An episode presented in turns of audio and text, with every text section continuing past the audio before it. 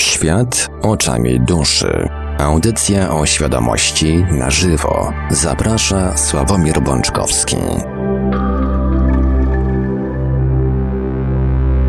Witajcie bardzo gorąco i serdecznie na antenie Radia Paranormalium, właśnie tutaj, właśnie teraz, w tym konkretnym punkcie naszej wirtualnej rzeczywistości, czasu i przestrzeni. Rozpoczynamy kolejne odcinek audycji na żywo Świat oczami duszy, audycja w całości poświęcona tematyce związanej ze świadomością. Przy mikrofonie i za starami technicznymi audycji, jak zawsze Marek Sękiewelios, a po drugiej stronie połączenia internetowego jest z nami jak zawsze gospodarz audycji, pan Sławek Bączkowski. Dobry wieczór, panie Sławku. Dobry wieczór, panie Marku. Witam was, kochani, serdecznie. Tradycyjnie, zanim oddam głos panu Sławkowi, podam kontakty do Radia Paranormalium. Audycja jest, jak już zdążyłem zresztą nadmienić, nadawana na żywo. Mamy dzisiaj 11 luty roku pańskiego 2019. Numer, te, numer telefonu do Radia Paranormalium podam, chociaż oczywiście linia telefoniczna będzie otwarta koło godziny 21. Będzie to oczywiście ogłoszone tradycyjnie na antenie, ale numer telefonu nasz komórkowy warto zapisać sobie już teraz. 530 620 493 530 620 493 Jesteśmy także na Skype'ie radio.paranormalium.pl Można także nas spotkać na Facebooku, na kontach Radia Paranormalium i na fanpage'u prowadzonym przez pana Sławka Bączkowskiego. Jesteśmy także na grupach Radia Paranormalium i czytelników Nieznanego Świata.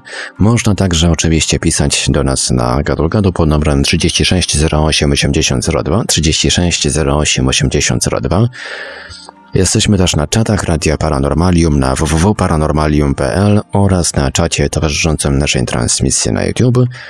No a jeżeli ktoś woli, to może nam także wysłać pytania, komentarze i różne inne wiadomości związane z tematyką naszej audycji na nasz adres e-mail radio.paranormalium.pl a więc, panie Sławku, z czystym sumieniem, skoro już podałem wszystkie nasze kontakty, no bo dzisiaj kontakt ze, słuchacz ze słuchaczami trzeba trzymać na wszystkich frontach, o czym się pan ostatnio przekonał, mogę panu oddać już głos. Dziękuję, panie Marku. E, jak zwykle, mm, jeszcze raz, e, kochani, przywitam się z wami. Cieszę się, że jeszcze się nie znudziliście, że jesteście tutaj ze mną i z panem Markiem. E, cóż Wam powiem na początek? Na początek Wam powiem, że dzisiejsza audycja będzie bardzo spontaniczna, a w związku z tym może się okazać trochę chaotyczna, bo nie ukrywam, że niedziela to jest w moim ostatnim życiu jedyny dzień, kiedy, kiedy mogę się do tej audycji z Wami przygotować. A tą ostatnią spędziłem E, spędziłem nad kinami urodzin według oczywiście kalendarza Majów dla, mm, dla naszych słuchaczy oraz dla, e, dla, moich, e, dla moich czytelników mojej książki, których akurat w tą niedzielę tak się złożyło, że co skończyłem robić jedno, to, to dostałem następną wiadomość z prośbą o to samo, więc miałem taką, taką małą kumulację. I tak nawet do pana Marka się śmiałem przed audycją, jak rozmawialiśmy, że, że jeżeli e, tych próśb będzie więcej, to będę musiał przyjść na zawodostwo, bo to, bo to jednak wymaga bardzo dużo mm, czasu i skupienia. E, natomiast przy okazji, przy okazji tego, co robiłem wczoraj, pojawiły się też, e, pojawiły się też jakieś wnioski, jakieś nowe przemyślenia i o nich opowiem Wam już na koniec audycji, żeby, żeby nie zmieniać, nie zmieniać tematu tego, mm, o czym chciałbym dzisiaj z Wami porozmawiać. Jak zwykle musi być jakaś moja refleksja, e, więc e, będzie już teraz. I ona jest taka trochę nostalgiczna, bo, bo takie zaczynam odnosić wrażenie, że chyba, chyba trochę przynudza. Lub e, tematy, które poruszam, już nie są takie interesujące, bo to, to refleksja na skutek e, spadającej oglądalności e, audycji na YouTubie, bo w to mam, jedynie w to mam wgląd. i ilości Waszych komentarzy pod, pod, pod, tym, pod tymi że audycjami. Na szczęście tu jeden, jeden z naszych słuchaczy uratował, uratował troszeczkę te statystyki, ale to już było po tym momencie, kiedy, kiedy tą refleksję sobie pisałem. To jest aspekt taki, ja go nazwałem wizerunkowo-popularnościowy. I w tym aspekcie jest tendencja spadkowa. Ale z drugiej strony, um, coraz więcej z Was odzywa się do mnie tak zupełnie prywatnie, dzieląc się swoimi przemyśleniami, czasami szukając jakiejś rady, szukając wyjaśnienia. E, I tutaj, I tutaj w tej kwestii jest zdecydowany progres. I ja to nazwałem, jest przykład na tak zwane mieszane uczucia. Z jednej strony jest e, spadek, z drugiej strony jest progres, więc powinny się pojawić e, we mnie takie mieszane uczucia. Ale ponieważ wszystkie moje działania w temacie rozwoju świadomości są całkowicie darmowe, postanowiłem się po prostu nie przejmować tym spadkiem e, popularności tej wizerunkowo jakiejś tam. E, natomiast postanowiłem się cieszyć tym, że mm, coraz więcej osób się przede mną tak prywatnie po prostu otwiera, co, co też świadczy o tym, że no, przynajmniej niektórzy obdarzyli mnie jakimś takim większym zaufaniem, co jest z jednej strony dla mnie obciążające, ale z drugiej strony też, no, też budujące, bo, przecież to jest jeden z powodów, dla których, dla których w ogóle to robię. Zwłaszcza, że wszystkie informacje, które od Was spływają, są niesamowicie miłe, takie, takie ciepłe i też y, bardzo często budujące. A czasami, mm, a czasami trafi się też taki cukierek, mm, który Wam za chwilę zacytuję, bo moje serducho, serducho autora książki bardzo, bardzo urosło.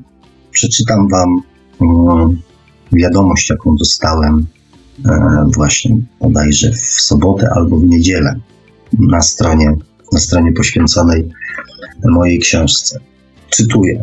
Panie Sławomirze, a i od razu mówię, pytałem autora tego komentarza, czy mogę się, czy mogę go zacytować mm, w dzisiejszej audycji, bądź, bądź gdzieś tam, czy mogę nim e, dysponować. Jej komentarz był taki, ta wiadomość. Panie Sławomirze, jeszcze raz dziękuję za Pana książkę. Niesamowicie Pan to poskładał. Jestem zafascynowany, chylę czoła. Jak Pan do tego wszystkiego doszedł? W jednej książce połączył Pan, pan tyle wiedzy, filozofii i światopoglądów, w nawiasie wcześniej sprzecznych, konkurencyjnych. Dobrze, że czytam drugi raz z zupełnie inną świadomością, ale to jakby odpalić bombę wodorową. Jeszcze raz gratuluję i pozdrawiam serdecznie Grzegorz. E, I też takie pytanie, czy po paru latach mm, trwa Pan przy tych samych poglądach, czy coś się zmieniło? Takie wow właśnie dostałem i się z niego bardzo, bardzo cieszę, zwłaszcza, że tak jak wyczytaliście, usłyszeliście, mm, mm, pan Grzegorz posiada tę książkę już od dwóch lat, wrócił do niej, e, wrócił do niej po dwóch latach i odkrył w niej jeszcze jeszcze jakieś nowe, fajne, fajne rzeczy dla, dla, dla, dla siebie. Teraz czas na odpowiedź na Wasze pytania. A dokładnie tym razem na pytanie Gosta, który, który, to, który uratował statystyki komentarzy, który uratował statystyki komentarzy pod ostatnią audycją na YouTubie. E, natomiast, jak zwykle, i to mówię z całkowitą sympatią i, i z uśmiechem na twarzy. Mm, jego pakiet pytań mm, i przemyśleń jest obfity, więc myślę, że odpowiedzią, mm, e, odpowiedź na jedno pytanie, na, na jedno pytanie w dzisiejszej audycji wystarczy. Zwłaszcza, że ono bezpośrednio jest związane z e, poprzednią audycją, więc tym bardziej, tym bardziej, tym bardziej czuję się zobowiązany przeczytam je w e, całości. Znaczy tam tych komentarzy były dwa, ale drugie dotyczy Medus i wieczności, więc jeżeli jesteście, e, zresztą fajnie też opisanych jak zwykle przez niego, więc polecam też, bo jest kilka takich fajnych argumentów, które, mm, które warto, z którymi warto się zapoznać. I to jest tak. Kolejny cytat. Czyżby ta myśl pana Sławka o uchodźcach była dla wielu słuchaczy jednak zbyt kontrowersyjna?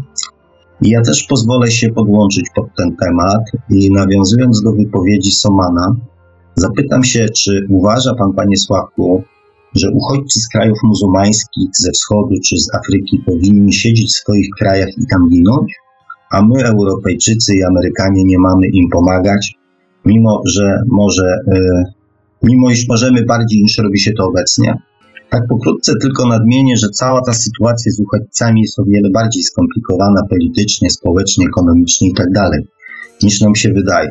Po ostatniej Pana wypowiedzi w audycji rozumiem, iż rozwój świadomości jest ważniejszy niż sytuacja człowieka na Ziemi, ponieważ na przykład dziecięce czy młode dusze muszą doświadczyć cierpienia, wojny śmierci na drodze swojego rozwoju. Czy naprawdę nie można inaczej? Natomiast dusze dojrzałe i stare, między innymi z Europy, mają na to pozwalać i się tym masakrom przyglądać, tak? Niestety, nawet we, współczesnym brutalnym świecie jest to zbyt kontrowersyjne. I nawet jeśli są osoby na Zachodzie, które takie wyżynanie się wschodu i Afryki którym takie wyżynanie się wschodu i Afryki jest na rękę, to jednak zawsze pojawią się osoby, możliwe, że to właśnie te dojrzałe i stare dusze, które się takiej sytuacji będą sprzeciwiać i walczyć e, z tym na różne sposoby. Zresztą sam Pan mówił, że tych dojrzałych dusz jest coraz więcej na Zachodzie, więc e, uchodźcy będą nadal przyjmowani i będzie się im pomagać we wszelki sposób. Ja zresztą też jestem za pomaganiem, a nie patrzeniem na gwałty, które się tam dzieją.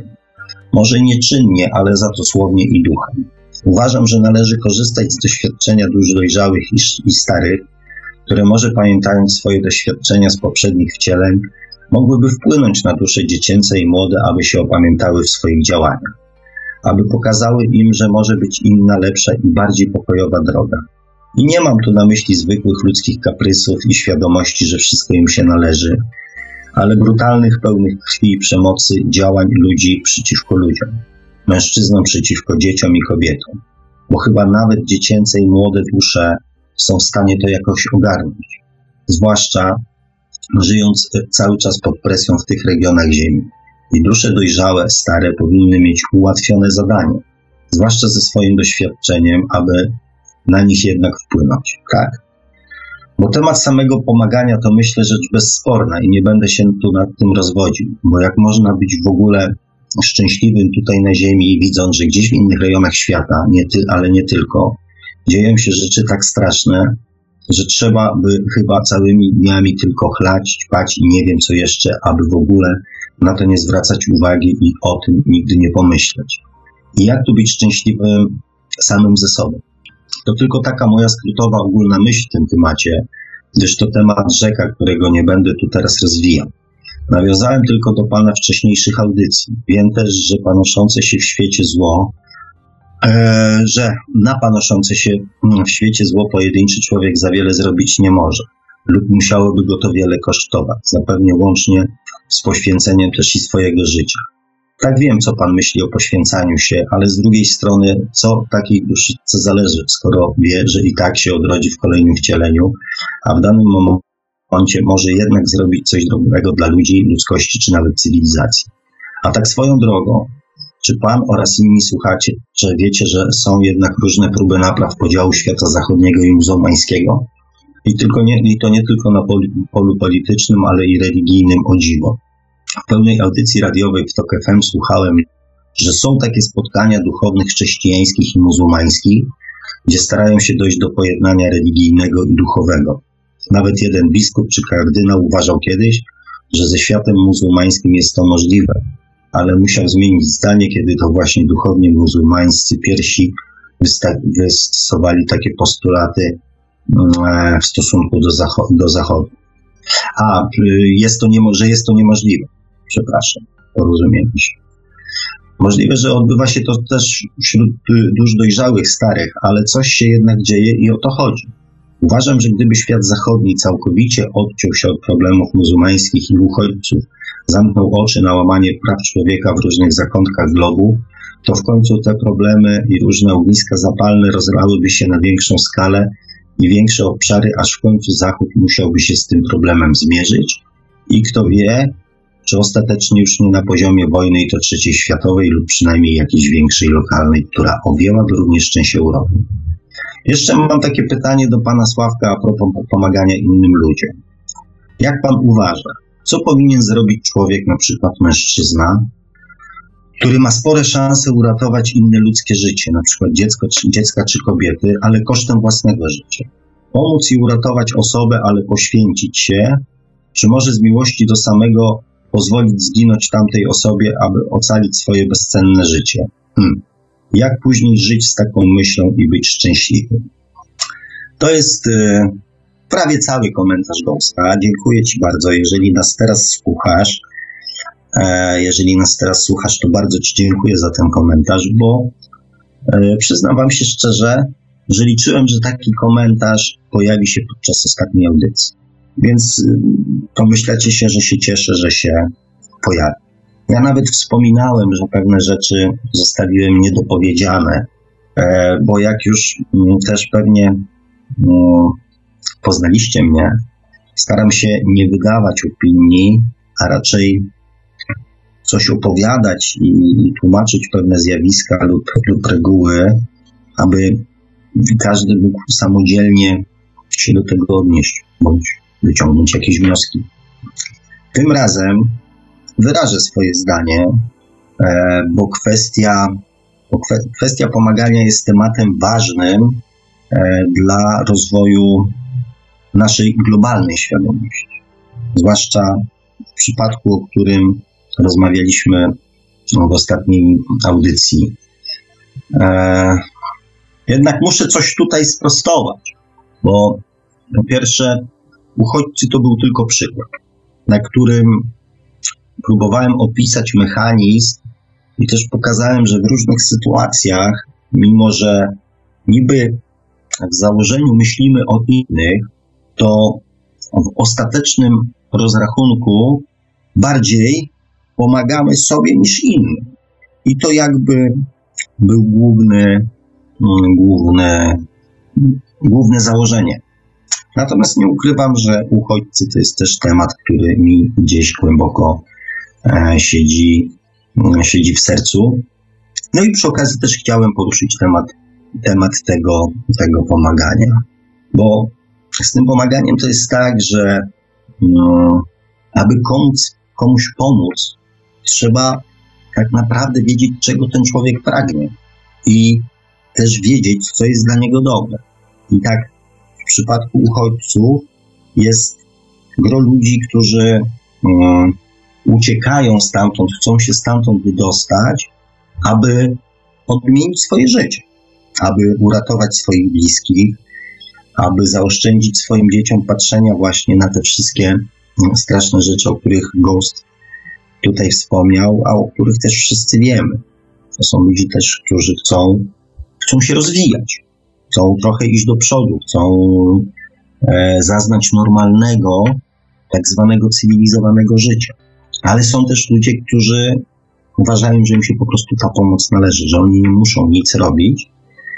Wystarczającym, wystarczające jest to, że oni są biedni i chcą. Więc mm, trudno, trudno pomóc, tak już odstawiając temat uchodźców, trudno pomóc drugiemu człowiekowi, jeżeli nie wiemy, czego on pragnie, czego on potrzebuje, co jest dla niego dobre. Akurat w przypadku uchodźców to jest następna sprawa, że w naszym codziennym życiu mm, to jest tak, że próbujemy pomagać innym ludziom.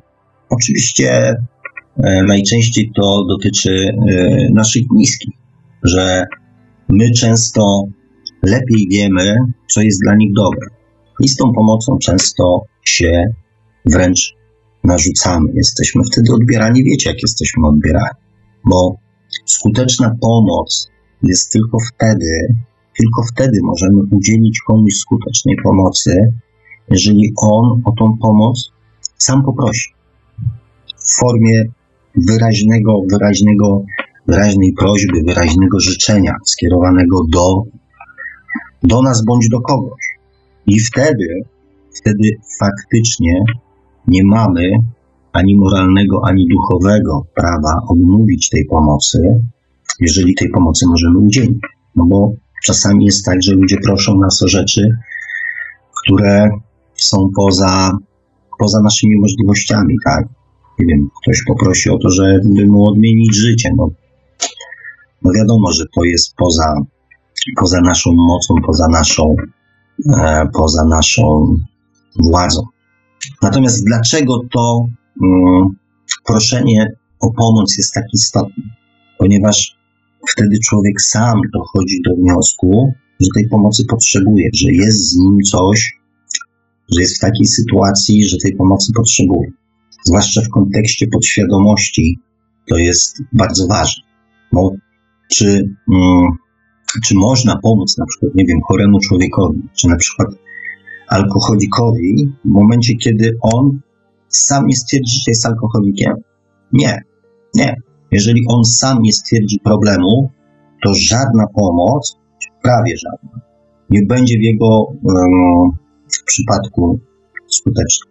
Nawet zamknięcie, odizolowanie go, oczyszczenie jego organizmu i, nie wiem, zmuszenie do chodzenia na terapię nic nie da, jeżeli on sam nie będzie widział problemu, że jest faktycznie um, z jego zachowaniem coś nie tak. I um, więc tak reasumując, ja jestem jak najbardziej, ja jestem jak najbardziej za pomocą, za pomaganiem innym.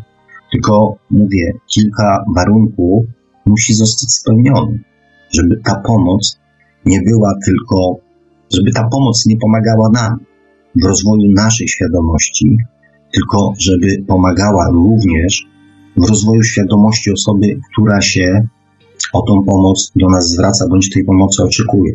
Jeżeli ktoś nie wie, że tej pomocy potrzebuje i nie wie, że dostał ją właśnie od konkretnej osoby, jego świadomość nie ulegnie zmianie. To jest trochę tak jak właśnie z dzieckiem, które raz oszukało rodziców, e, drugi raz oszukało rodziców, trzeci raz oszukało rodziców. Jest i na skutek tego otrzymało jakieś tam korzyści, to dziecko zaczyna być przekonane, że to jest skuteczna metoda uzyskiwania korzyści. Więc nie zmieni to jego świadomości w taki sposób, jak my byśmy chcieli. Żeby dziecko zrozumiało, że pewnych rzeczy nie można, że, że są konsekwencje, że za dobre rzeczy to jest to, a za tamto to jest tamto. Nie zmienimy jego świadomości. Eee, I teraz jest jeszcze właśnie ten aspekt, e, to, to, to, bo też kolejny komentarz, o którym tam e, się pojawił pod, e, pod ostatnią audycją, właśnie tam zarzucał mi pewne rzeczy, E, że zresztą to samo, co stwierdził Ghost, że mm, problem uchodźców jest wielopłaszczyznowy. Wielopłaszczyznowy. Ja poruszyłem i ja nie poruszałem tych aspektów politycznych, tych e, e gospodarczych, ekonomicznych, e, nie wiem, moralnych. Poruszyłem tylko aspekt rozwoju świadomości. Natomiast ja sobie zdaję sprawę z tego, że to jest bardzo, ale to bardzo złożona sytuacja. I teraz a propos tej świadomości mm, w kontekście globalnym, też chciałbym, żebyście, kochani, zwrócili uwagę na jedną rzecz. Mm, różne poziomy świadomości w różnych miejscach, w różnych miejscach świata są spowodowane po pierwsze warunkami też geopolitycznymi, gospodarczymi, ekonomicznymi. Jak to wygląda z punktu widzenia, powiedzmy, świata i ludzkości? Przyrost naturalny w krajach azjatyckich, jak sami wiecie, na um, początku XX wieku, z tego co pamiętam, robiłem nawet taki, taką infografikę robiłem na okoliczność tam bodajże jakichś, jakichś warsztatów, czy na potrzeby swojej strony. Na początku XX, było, XX wieku było nas mm, bodajże 2 miliardy ludzi na Ziemi. 100 lat temu. Teraz jest nas pewnie około 8, pewnie niespełna 8, może już ponad 8, bo nie, e, nie śledziłem tak.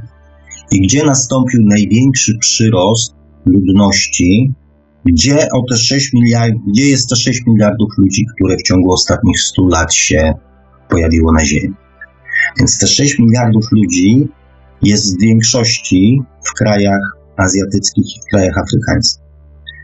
Według obserwacji tego, co się wydarzyło przez ostatnie 100 lat, mm, na Dalekim Wschodzie na podwojenie liczby mieszkańców tamten rejon świata potrzebuje bodajże chyba 70 lat, z tego co pamiętam. Czyli jeżeli na Półwyspie Indochińskim mieszka połowa ludzkości świata, to za 70 lat będzie tam mieszkało 8 miliardów ludzi. W krajach afrykańskich, mimo olbrzymiej umieralności, na podwojenie liczby mieszkańców potrzeba chyba 130 lat.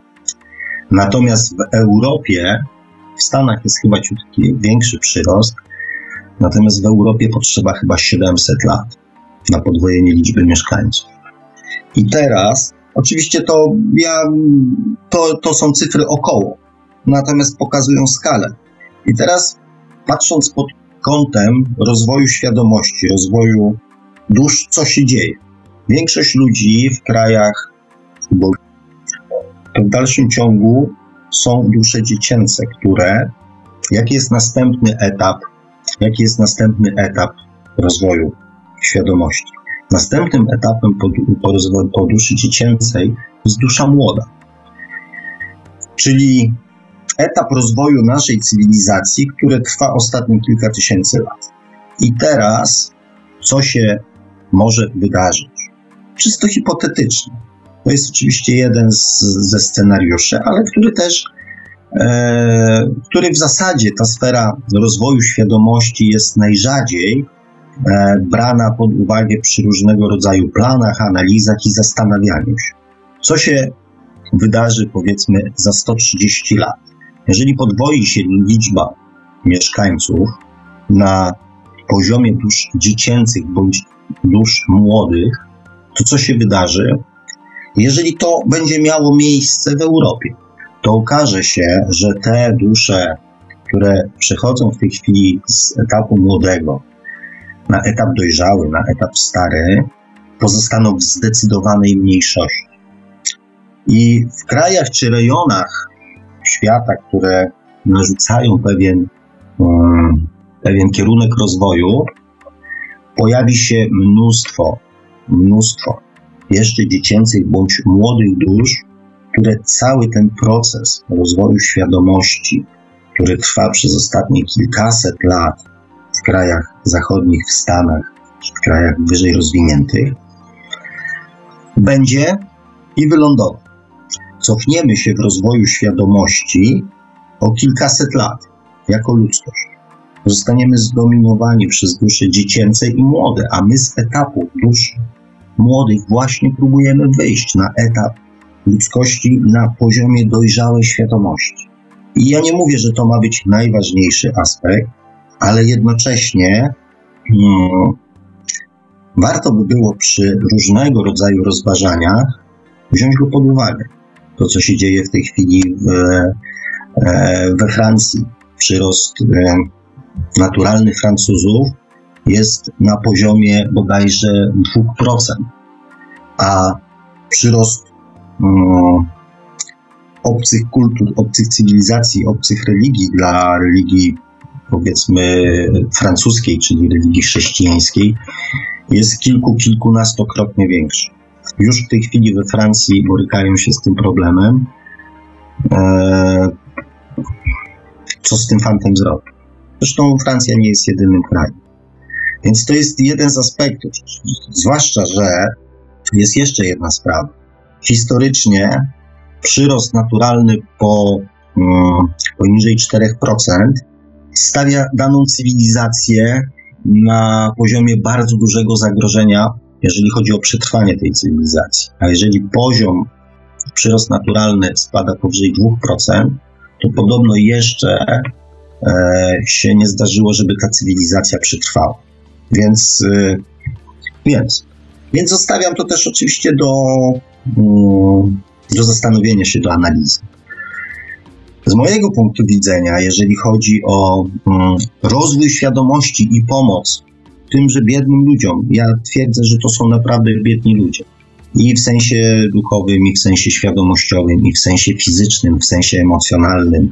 Pod każdym względem to jest naprawdę mm, dramatyczna sytuacja.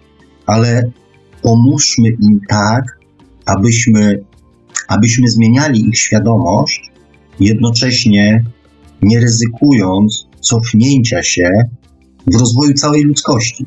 I może, może nie wiem, może, może będzie, może to jest pomoc na zasadzie e, wykształćmy tych, którzy chcą się kształcić. Wykształćmy ich za darmo. Nauczmy ich zawodów, różnego rodzaju profesji. Niech e, będą tą, tą taką, takim rleniem intelektualnym na przykład tamtych środowisk, tamtych narodów.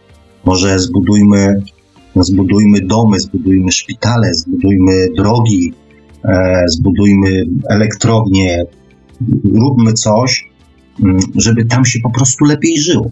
Zwłaszcza, że e, siła nabywcza jednego euro w krajach mm, afrykańskich jest kilka, kilkanaście, a czasami kilkadziesiąt razy większa niż w Europie, gdzie litr wody w Europie kosztuje jakieś tam pieniądze, natomiast za te same pieniądze w Afryce można, że tak powiem, e, mm, kupić tej wody, czy tam wyprodukować, czy dostarczyć tej wody więcej, czy czegokolwiek, tak? Wybudujmy im McDonaldy, wybudujmy im, nie wiem, puby. Kiedyś, mm, kiedyś rozmawiałem z kolegą z takim muzułmaninem w Polsce i mój kolega zadał mu pytanie, stary, co tam się u was dzieje? On mówi, jak to u nas? Mówi, a rozdajcie ludziom broń w Polsce, rozdajcie ludziom broń w Polsce, powiedzcie, że za korzystanie, za wykorzystanie tej broni nie poniosą żadnej kary. Mało tego, że pójdą do nieba. I zobaczycie, co się będzie działo. I jest w tym też sporo prawdy. Ale z drugiej strony należy pamiętać, że ci ludzie tam nie mają nic do stracenia, ponieważ nic nie posiadają. Gdyby ktoś do nas przyszedł i powiedział: Słuchaj, nie wiem, zabij drugiego człowieka albo nie wiem, wysadź się w powietrze, bo to pewnie myśmy powiedzieli: Ty stary, ale ty tak naćpałeś się, żartujesz, czy, czy, czy może. Ponieważ my już oprócz swojej świadomości też mamy dużo więcej do stracenia. Ci ludzie nie mają nic do stracenia. A tak też na dobrą sprawę oni też nie wiedzą, jak długo będą żyli. Więc nie chcę wchodzić w te niuanse, ale jestem za pomocą, ale też jestem za taką pomocą, która zmieni trochę nie tylko świadomość tych ludzi, którzy pomagają, ale zmieni również świadomość tych ludzi, którym się pomaga. Wtedy moim zdaniem ta pomoc będzie taka kompletna, taka, taka pomoc na wszystkich płaszczyznach. Eee, co do ostatniego pytania, mm, co do ostatniego pytania, nie wypowiem się na nie, bo to jest bardzo osobista sprawa, bardzo skomplikowana i decyzja w takiej sytuacji, czy poświęcić własne życie, e, by ratować czyjeś, musi wypłynąć z każdego z nas. Jest zbyt dużo czynników, e, które o tej decyzji mogą decydować, zwłaszcza, że to jest kwestia śmierci, życia lub śmierci, że ja na ten temat nie dam nikomu e, rady i nie odpowiem na to pytanie. No i tak właśnie, e, tak właśnie, bo tak znowu się rozgadałem, jak zwykle, a chciałem, e, zresztą obiecałem Wam, że, że, że, że porozmawiamy dzisiaj o podświadomości w kontekście naszego szczęścia, budowania naszego szczęścia. E, obiecałem, więc, więc postaram się słowa dotrzymać. Kochani, czym jest podświadomość? Ten temat wałkowaliśmy wiele razy, więc dzisiaj postaram się skoncentrować tylko na tych aspektach, które mają wpływ na nasze szczęście lub szczęście, radość lub brak tego szczęścia. Nie chodzi mi o szczęście nie wiem, znalazłem 100 zł na ulicy, czy, czy wygrałem na loterii, tylko szczęście to, to wewnętrzne nasze poczucie wewnętrzne poczucie szczęścia, zadowolenia, spełnienia, satysfakcji, radości. Eee, I to w kontekście takim stricte, mm, stricte życiowym.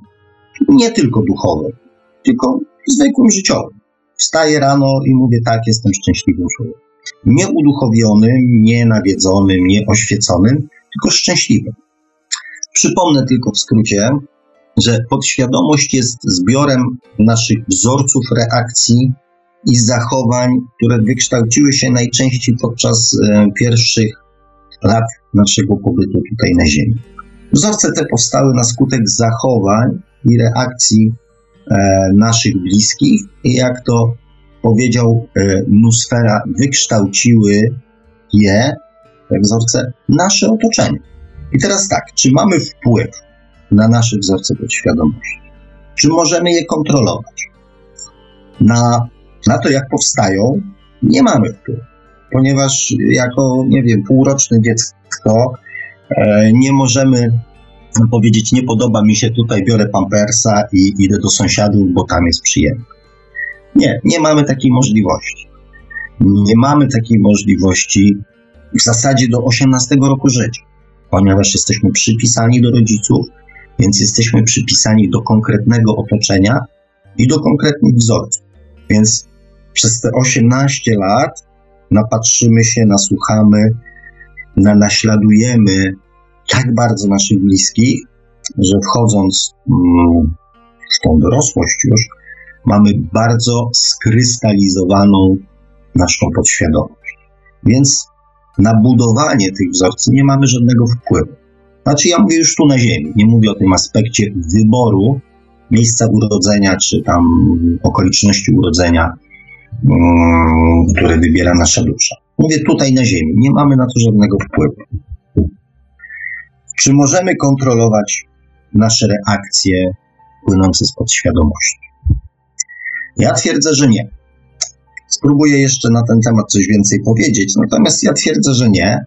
Więc na bazie tych dwóch, mm, na bazie tych dwóch wniosków buduję następujące swoje twierdzenie, że podświadomość to tak naprawdę możemy nazwać instynktem. Zabrzmi to pewnie dość brutalnie, ale tak właśnie, tak właśnie to jest że nasza podświadomość jest taką ewoluującą, bo zmieniającą się jednak w zależności od otoczenia formą instynktu.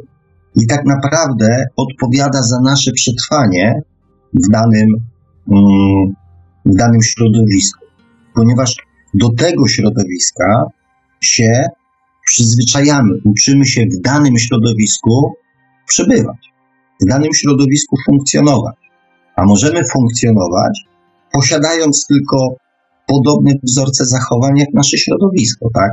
Wśród zwierząt wiadomo jest, że, że kaczka będzie fakać, a kura będzie takać, czy coś tam innego robić, tak, pijać. Bo inaczej jakby do tego środowiska nie będzie pasować. Jeżeli, e, jeżeli my chcemy funkcjonować w danym środowisku, no to no, no wyobraźmy sobie, że jesteśmy, nie wiem, w środowisku lekko patologicznym i próbujemy wszystkich nawracać, yy, uduchawiać i, i mówić, że kradzież to jest B, że za kradzież to się idzie do piekła, że kradzież to są wyrzuty sumienia, że to jest niedobre, nieuczciwe, tak. W gronie nastolatków, którzy piją wino, nie wiem, narkotyzują się, mają noże w kieszeni, zastanawiają się właśnie, czy trafi się dzisiaj ktoś, e, kto krzywo na mnie spojrzy, bym mógł mu e, oklepać twarz, e, bo w ten sposób zaimponuje swoim kolegom. A my raptem się tu wyrywamy z tekstami, że bicie to nie. Więc podświadomość jest instynktem, który pozwala nam utożsamić się i przetrwać w danym otoczeniu. To jest trochę w myśl zasady, jeśli wpadłeś między wrony, musisz krakać tak jak on. Dlatego wchodząc już z tą skrystalizowaną podświadomością, nie wiem, nie możemy się odnaleźć na przykład, nie wiem, w świecie, jeżeli jesteśmy prostymi ludźmi, którzy mm, e, jedzą rosół, może rosół to nie, tak, ale którzy operują nożem i widelcem. E, jeżeli zostaniemy zaproszeni na jakieś wybitne, wykwintne, e, nie wiem, jakąś nasiadówę do knajpy, czy, e, czy na jakiś obiad, to jesteśmy pełni stresu, bo nie wiemy, jak się ubrać, jak się zachować, co można, co nie można, co jest jadalne na tym stole, a co nie, jaka jest kolejność 17 tysięcy sztućców, 17 tysięcy sztućców nie wiadomo, pięć kieliszków, trzy szklanki, nie wiadomo, co jest do czego. Więc w tym środowisku już się nie odnajdziemy, ponieważ nie posiadamy, nie posiadamy danych wzorców, tak? Nie będziemy rozmawiali o pewnych rzeczach, bo nie mamy o nich pojęcia, tak? Człowiek, e, nie wiem, niby wykształcony z górnych sfer, pojedzie na wieś i, i nie będzie wiedział, jak się po niej poruszać, tak? Więc wykształcamy, nasza podświadomość jest od tego, żeby pozwolić nam przetrwać w danym otoczeniu. W tym otoczeniu, w którym przyszliśmy na świat, w którym się wychowaliśmy. I zazwyczaj w audycjach e, rozwijałem jakiś wątek, próbując Was mm, naprowadzić na wnioski, e, które tam starałem się, żeby pojawiały się gdzieś na końcu audycji. Dzisiaj odwróciłem sytuację, ponieważ mm, temat jest bardzo ważny w kontekście właśnie naszego szczęścia, naszej, naszej radości, miłości. E, więc skoro już postawiłem tezę, więc, e, więc, więc teraz e, spróbuję wytoczyć jakieś argumenty, żeby, żeby ją obronić, żeby wam, mm, żeby obronić tezę, że podświadomość w kontekście naszego szczęścia spełnia tylko i wyłącznie rolę instynktu. Instynktu, który nie dba o nasze szczęście, a jedynie o przetrwanie. E, na początek jedno, mm, jedno wyjaśnienie, bo pewnie mm, wierni słuchacze mm, dopatrzą się tutaj niespójności w moich wypowiedziach. No jak rozmawialiśmy o podświadomości, to mówiłem, że nie widzę żadnego konfliktu e, pomiędzy podświadomością a duszą. A wprost przeciwnie, uważałem, że jest to że jest to idealne dopasowanie, idealne uzupełnienie, e, że istnieje taka idealna współpraca.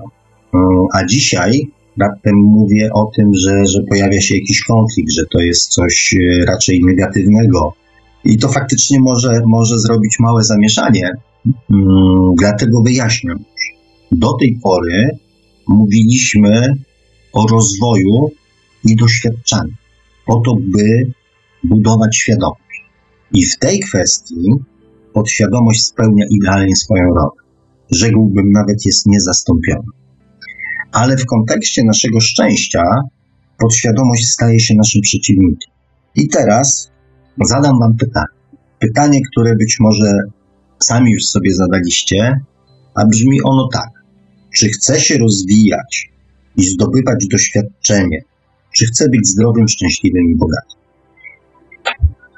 Mówiłem o strachu wpisanym w podświadomość i teraz, zanim rozwinę myśl, um, zadam Wam kolejne pytanie. Czy jesteśmy w stanie nad tym strachem zapanować? Czy ten strach płynący z podświadomości, jesteśmy w stanie się go pozbyć i wyeliminować z naszego życia? Bo to um, wiąże się z pytaniem, czy jesteśmy w stanie zapanować nad naszą podświadomością. Nie korzystać z niej. Ja twierdzę, że nie.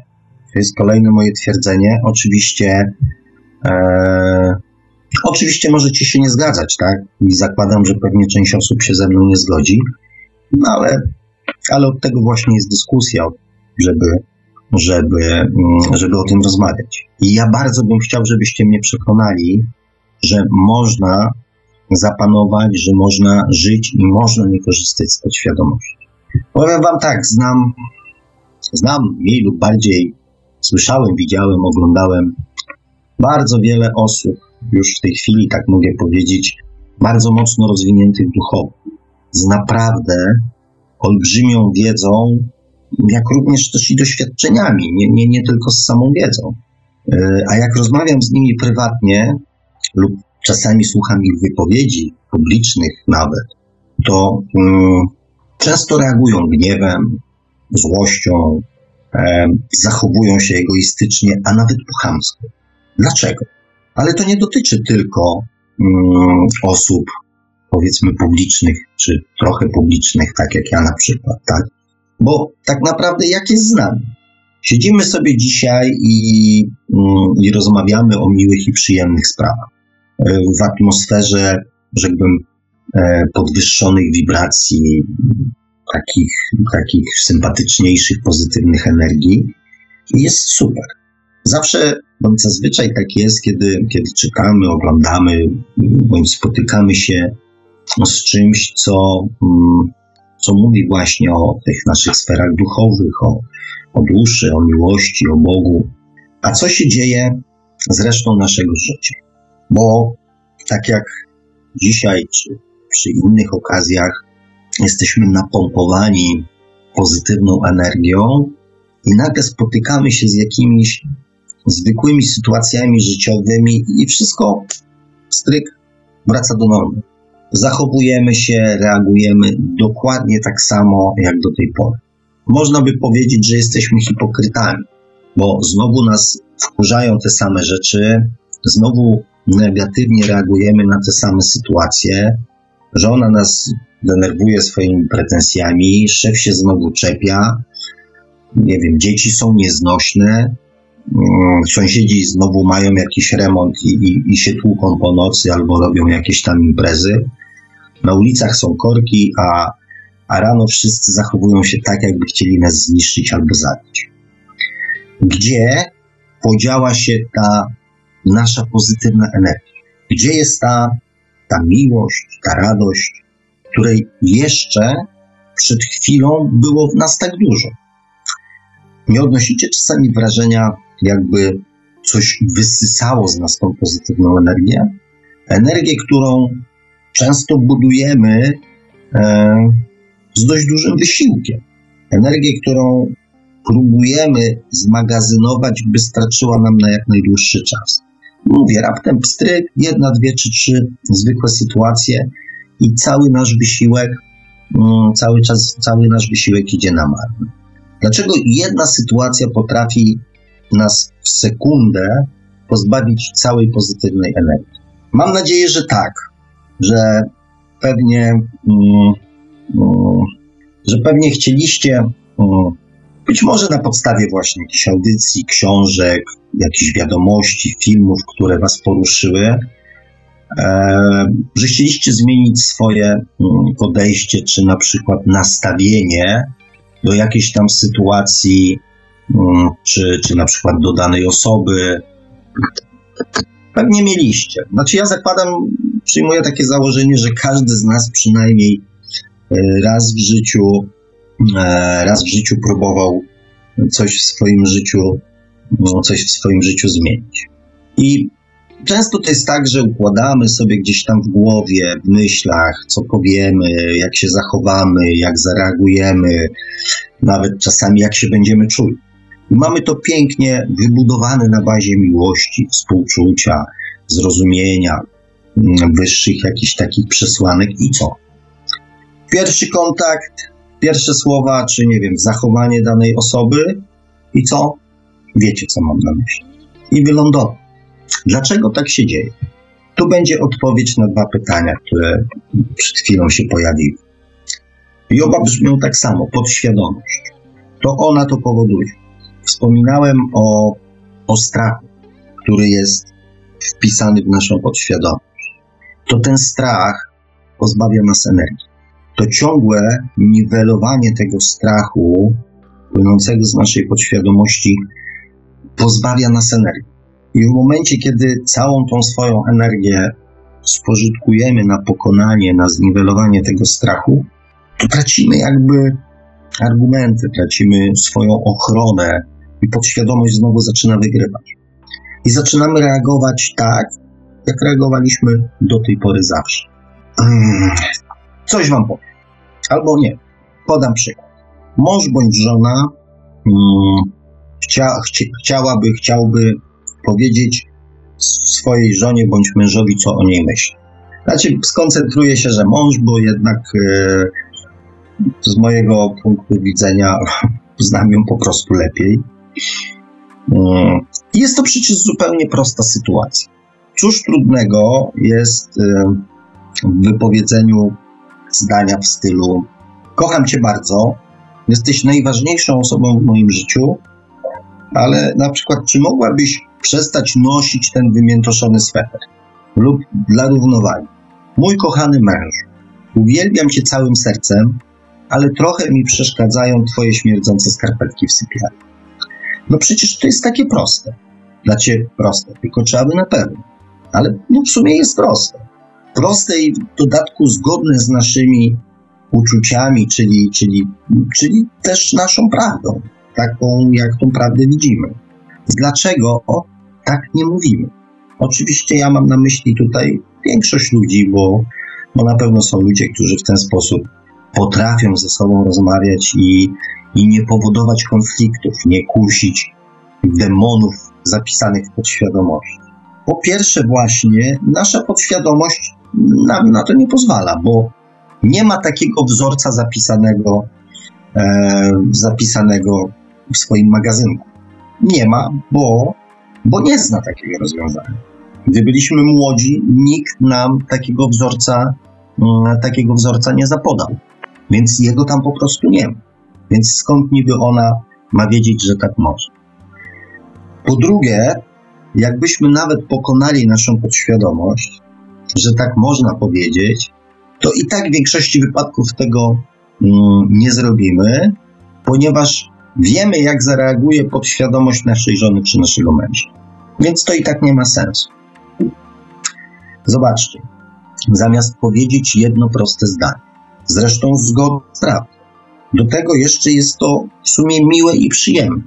Być może nawet po jego wypowiedzeniu spędzilibyśmy ze swoim partnerem miły wieczór, a może nawet upojną noc. To my spędzamy dużo więcej czasu na rozkminianiu przypuszczalnych scenariuszy, tracąc na to całą swoją cenną energię. A gwarantuję Wam, że powiedzenie tej mojej zaproponowanej wersji, zamiast pozbawić nas energii, by tej energii dodało. I to najczęściej obydwu osobom. Więc tak przy okazji może warto, zresztą może warto spróbować, może warto się przekonać, czy to, co mówię, um, ma sens. Jest najprostsza y, możliwość y, ku temu, najprostsza i też bardzo przyjemna możliwość ku temu, żeby się przekonać, czy ja mówię prawdę. E, zwłaszcza jest jeszcze jeden powód, żeby to zrobić. Jeżeli do tej pory tak nie robiliście do swojego partnera, to mm, daję Wam też jeszcze jedną e, gwarancję, że mina drugiej osobie jest bezcenna. Jedno tylko, żeby potem nie było. Panów troszeczkę uczulam. Nie przyginajcie tak obrazu z tą wylewnością e, i troszeczkę e, porcjujcie ją, e, bo podświadomość kobiet w takich sytuacjach mm, zaskakujących jest jeszcze bardziej, jest jeszcze bardziej skomplikowana niż, niż męska. Mm, to kiedyś był taki kawał o tym, że to, jak to kobieta myślała o zdradzaniu, jak tam sobie dorobiła już ideologię, a facet był smutny, jeśli nie chciał, nie rozmawiał z nią, mm, nawet seksu nie chciał uprawiać, a okazało się, że to po prostu jego ulubiony klub przegrał mecz. Więc, yy, więc to był kawał, a ja wam podam przykład mojego kolegi, który, przyjaciela serdecznego, który pojechał na taki, raz w roku wyjeżdżają z kolegami z pracy yy, się odreagować tam w różne miejsca świata, byli akurat w Turcji, yy, poszedł na bazar, yy, żeby przywieźć żonie i córce jakiś prezent. I chodząc zobaczył przepiękny, przecudny naszyjnik z korali z pereł. Więc się tam z tym Turkiem mm, uhandlował, uhandlował, uhandlował, tam wynegocjował. Oczywiście był dość drogi, ale postanowił swojej kochanej żonie przywieźć jakąś, jakąś fajną pamiątkę. Zrobił. Całą drogę był szczęśliwy. rozmyślał o tym, jak właśnie się e, jego żona ucieszy. I zgadnijcie, co było. Jak zobaczyła ten e, naszyjnik, naszyjnik z pereł, pierwsze jej pytanie było, Boże, co wy żeście tam robili? W podtekście oczywiście, że ty musisz mi kupować aż tak drogie prezenty, żeby mnie za to przeprosić. Więc panów uczulam, e, panów uczulam, uważajcie. E, natomiast e, wracając jakby do, mm, do naszego głównego wątku, czy nasza podświadomość, czy nasza podświadomość jest pomocna, przydatna w naszym dążeniu do szczęścia. Podałem Wam przykład, jak można by było zachować się akurat w takiej prostej sytuacji, natomiast w tych prostych sytuacji, e, w których można zastosować inne rozwiązania niż te płynące z podświadomości, które dodadzą nam energii, mm, dodadzą energii i radości drugiej osobie, w zasadzie przecież w większości wypadków kochamy. Więc czemu mielibyśmy akurat jej, mm, jej tej przyjemności żałować? I czy ta dusza, y, czy ta podświadomość jest, y, jest nam w tym pomocna? Podpowiem Wam jeszcze jedną rzecz.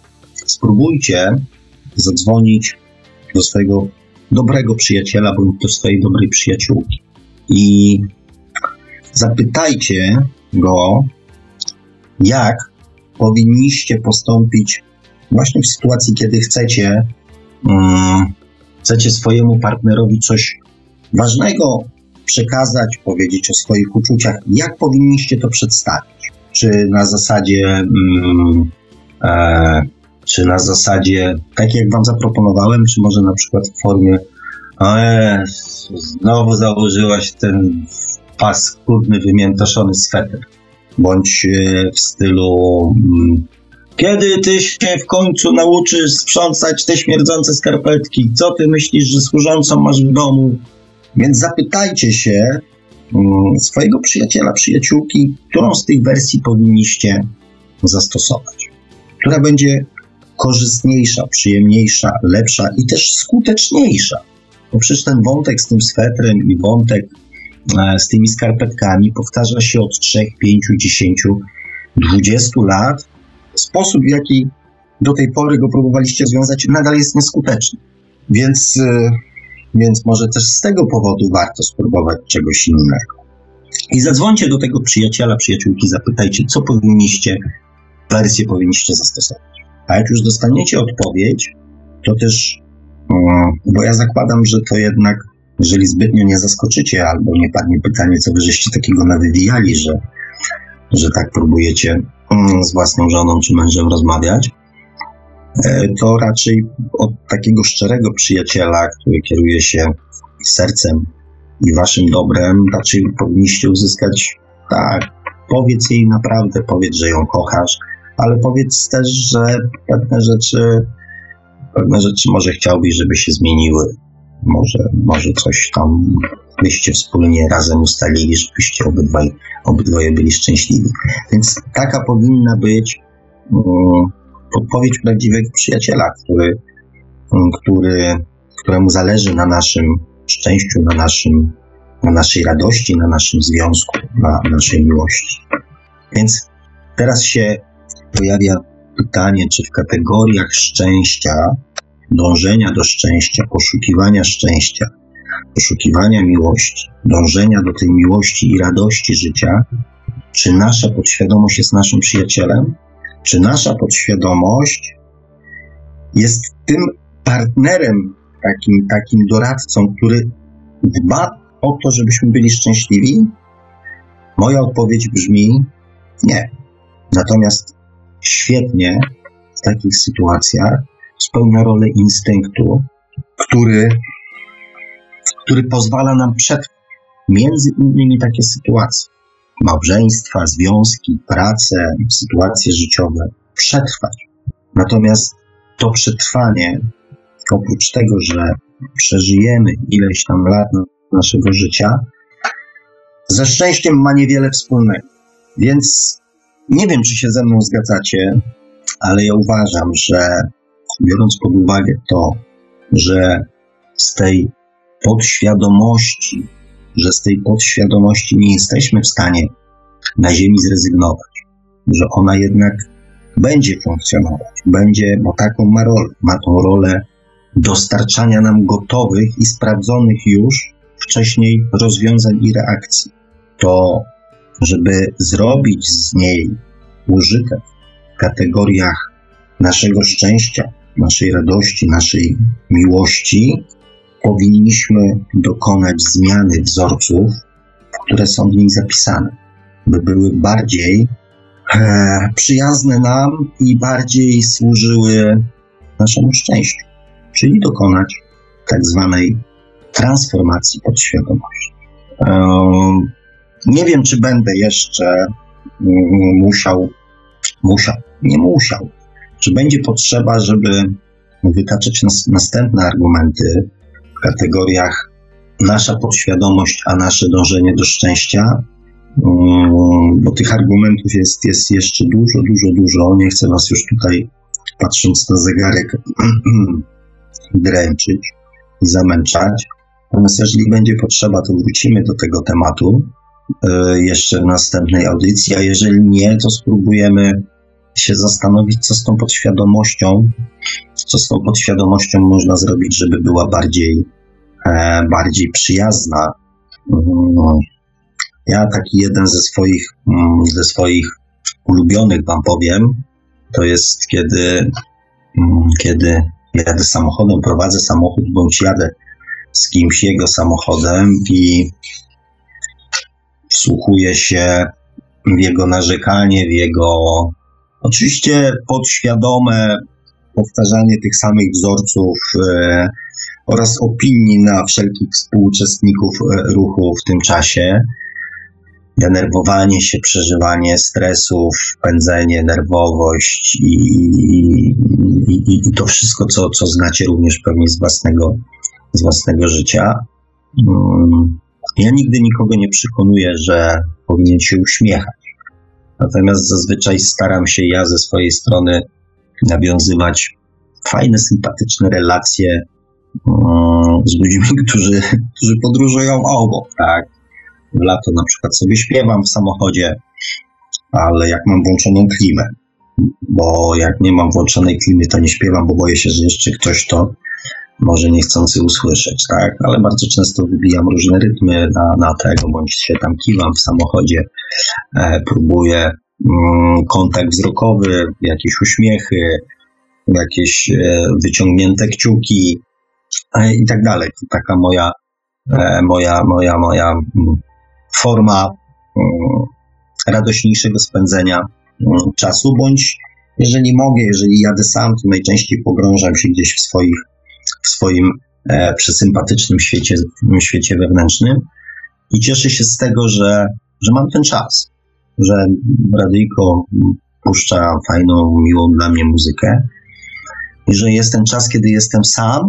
I to jest ostatnia chwila, kiedy będę sam, bo za chwilę wejdę do klienta, wejdę do pracy, wejdę w jakiś e, kocioł, często związany z ludźmi, z różnymi sytuacjami, więc delektuję się każdą chwilą, którą mogę spędzić w korku, bo ten czas, który spędzam w samochodzie, w samotności, jest dużo bardziej fajny niż to, co mnie za chwilę spotka wychodząc z tego samochodu. Więc gdzie my się tak śpieszymy w tych korkach? Do tego opierdzielu szefa, czy do tego narzekania i tak dalej, i tak dalej. E, I często jak y, osoby, z którymi jadę, zaczynają się zastanawiać, co ja wyprawiam, jeżeli nie prowadzę tego samochodu, zawsze mówię taką rzecz. Od ciebie zależy, jak te 40 minut spędzisz. Ja wolę, delektując się towarzystwem, muzyką, przemyśleniami, widokami, wszystkim, co sprawia mi przyjemność. Natomiast co ty z tym czasem zrobisz, jest twoją suwerenną decyzją, więc, yy, więc decyduj. Ja po prostu będę sobie śpiewał, mruczał, uśmiechał się do ludzi. I powiem wam, że to, e, to najczęściej w większości wypadków jakoś tam fajnie, e, fajnie zagaja rozmowę, a po co, a dlaczego, a jak, a jak to można, a czy to. Więc, e, więc to tak e, na jutrzejszy poranek, jakbyśmy się znowu dzisiaj zasiedzieli, e, jakbyśmy się dzisiaj znowu zasiedzieli e, i bylibyście jutro niewyspani, to i spędzali czas w korkach, to można też przetestować.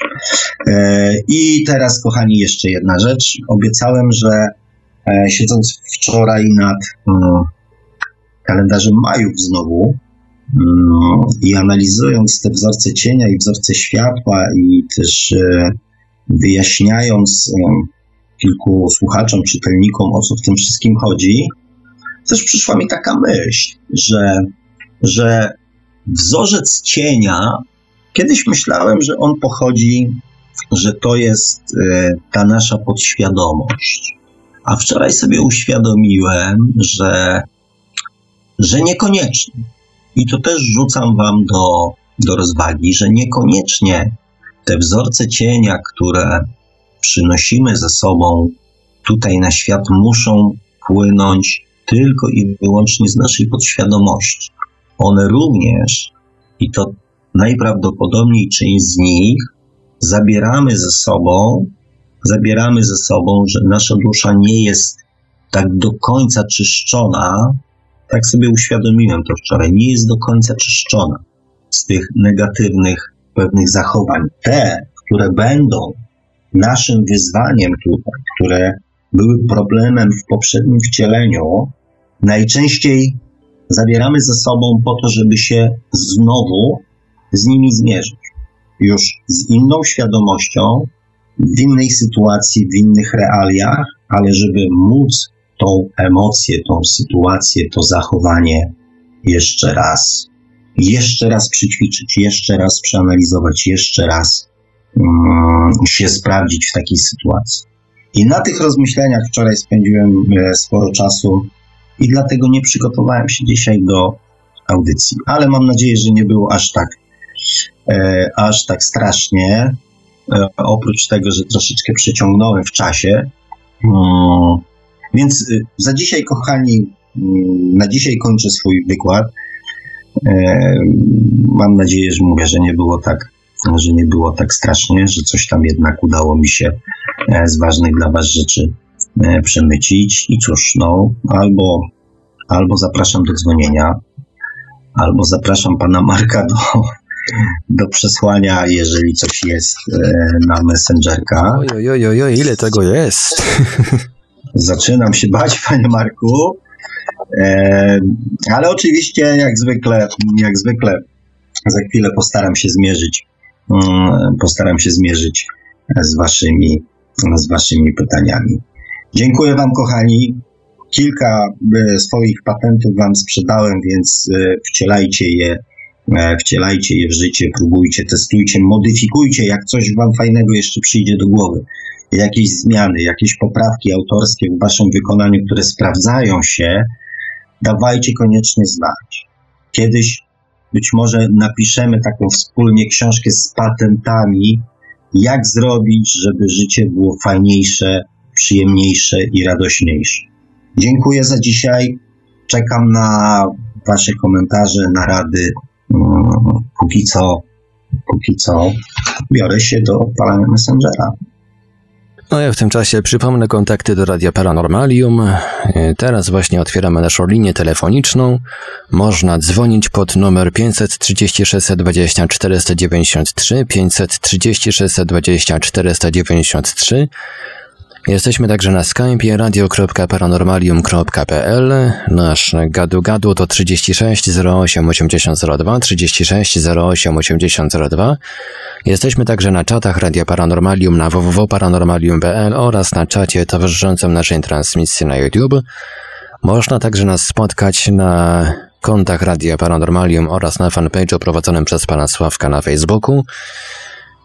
No i także na grupach Radia Paranormalium i czytelników Nieznanego Świata, a jeżeli ktoś woli, to może nam także wysyłać pytania, komentarze i różne inne wiadomości związane z naszą audycją, z audycją Świat oczami duszy na nasz adres e-mail radiomałpa-paranormalium.pl no tutaj jak widać na czacie, szczególnie na czacie YouTube'owym, bo na naszym czacie na stronie internetowej coś cichutko, tylko Just mi się przywitała, a tak tak poza tym to siedzi cichutko. ale na, na czacie YouTube'owym z, oży, ożywiona dyskusja oczywiście.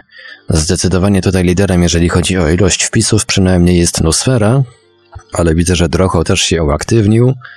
Adam Eve. O, dobrze. Mrs. Treehouse.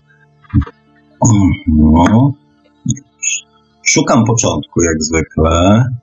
Szukam początku, jak zwykle. Ja tu już kolejną porcję wpisów szykuję.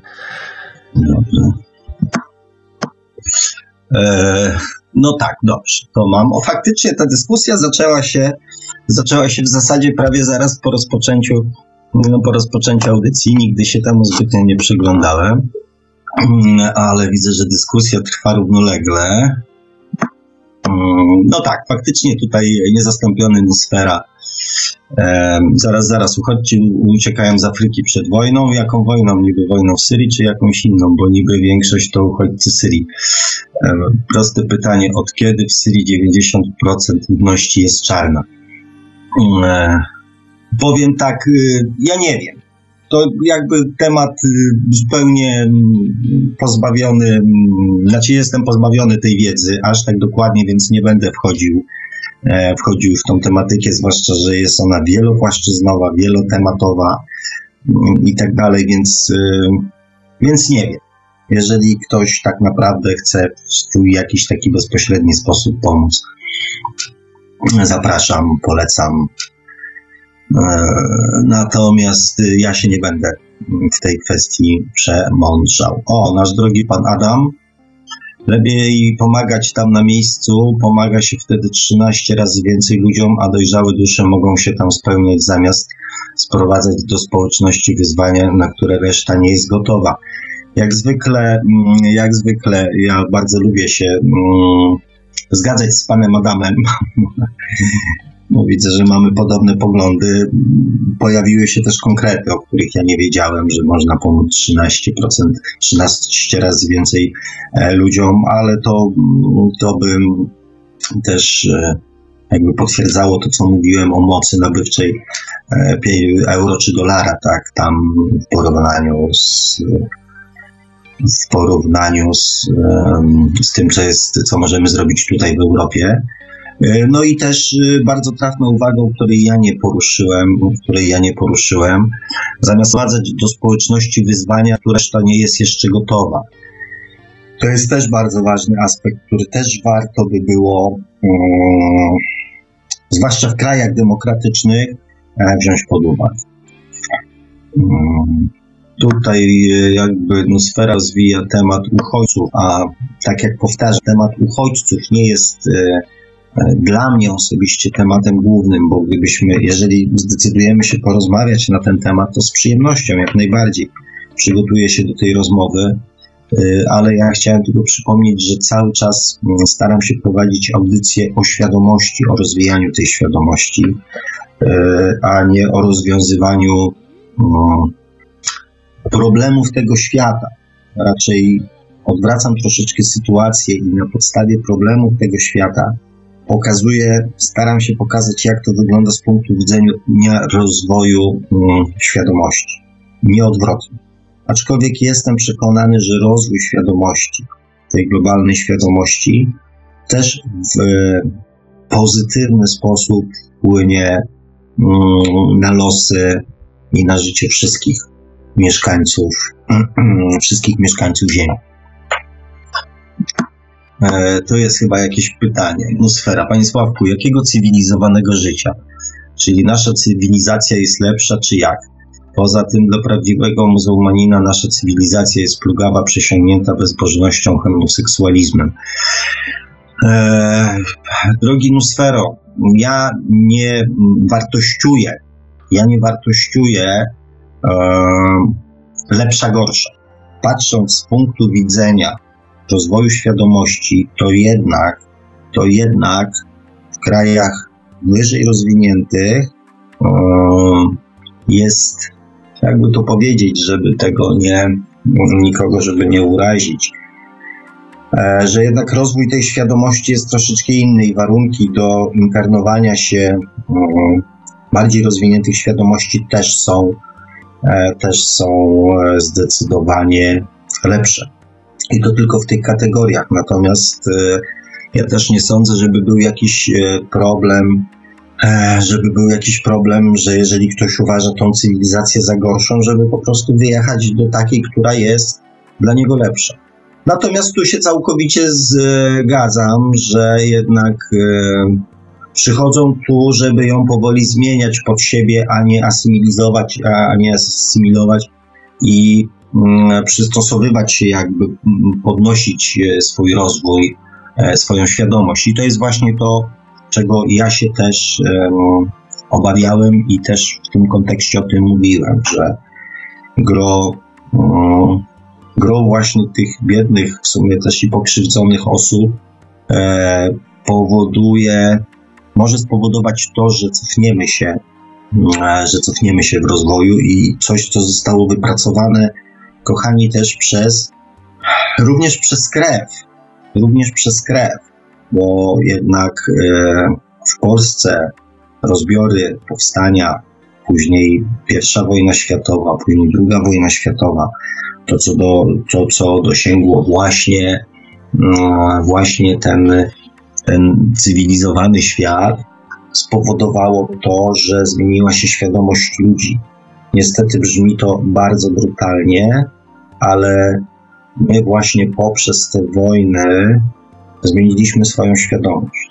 Więc e, nie chciałbym, żebyśmy musieli po raz kolejny przez to przechodzić, um, tylko dlatego, że ktoś jeszcze nie wie, e, że na wojnach giną ludzie i to po obydwu stronach, nie tylko po jednej.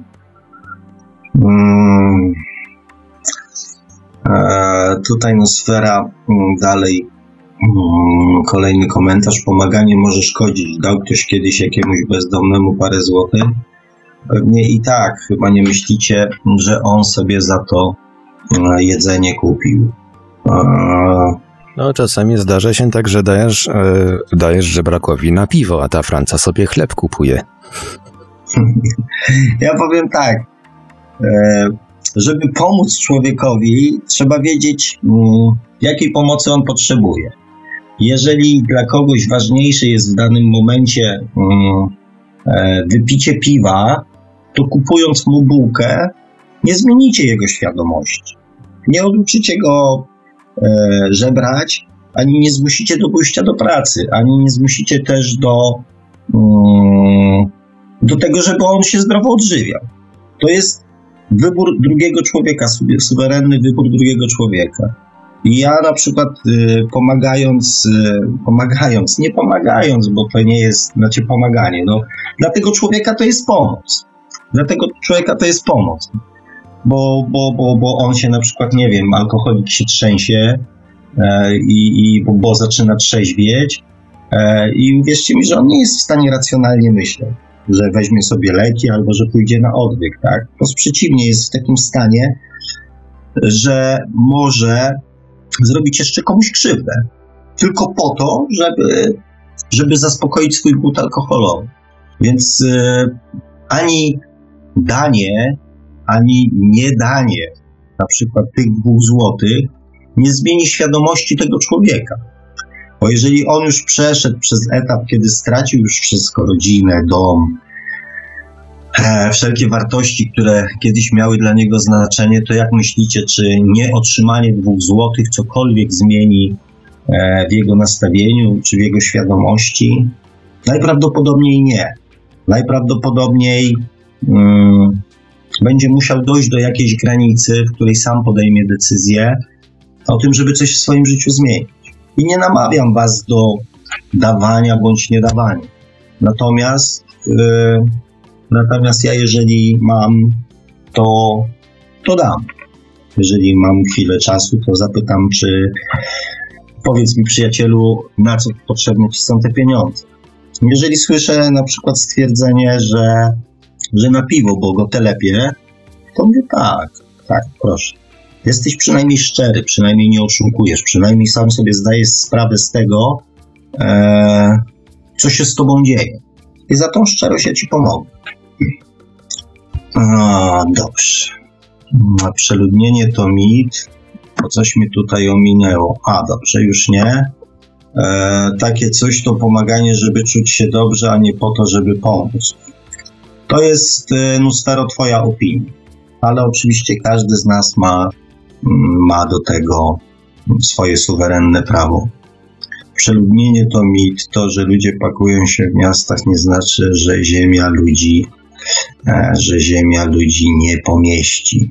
Powiem szczerze, nie mam zdania na ten temat, natomiast wiem, że tak, jest e, mnóstwo jeszcze w niektórych e, rejonach ziemi, miejsce, które można by było, w których można by było zamieszkać, tylko jest pytanie, czy, czy chcielibyśmy w tych e, miejscach zamieszkać, zwłaszcza powiedzmy w tych, w tych warunkach. No i też jeszcze trzeba wziąć pod uwagę to, że jeżeli pozbawimy się na przykład terenów do uprawy czegokolwiek, to czy nie pojawi się następny problem. Ale to mówię, ja się nie chcę zajmować e, problemami geograficzno-polityczno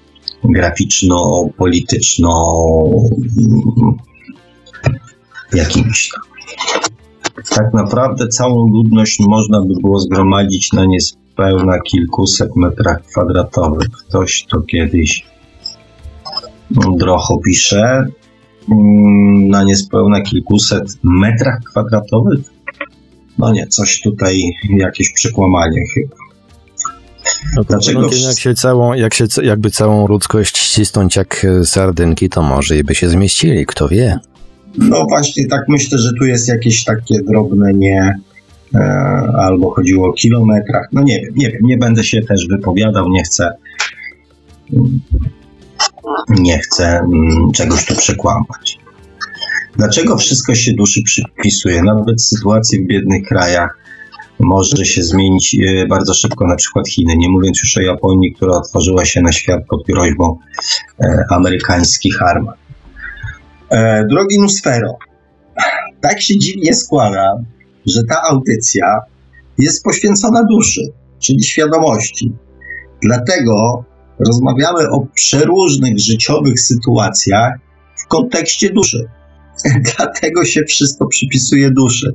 Natomiast jeżeli posłuchasz, poczytasz, pooglądasz programy, książki, audycje, nie wiem, cokolwiek zechcesz, w których um, rozmawia się o tych sytuacjach z innego punktu widzenia, e, to na pewno um, to na pewno poznasz też inne aspekty.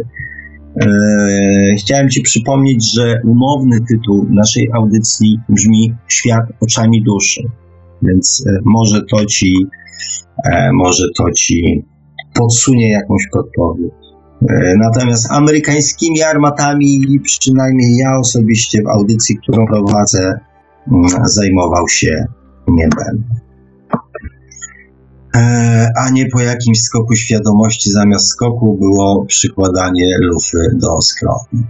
No, e, jeżeli rozmawiamy o przykładaniu lufy do skroni, jeżeli rozmawiamy o przykładaniu lufy do skroni, e, to zastanów się na przykład, jak zmieniłaby się Twoja świadomość, mm, gdybyś coś takiego przeżył.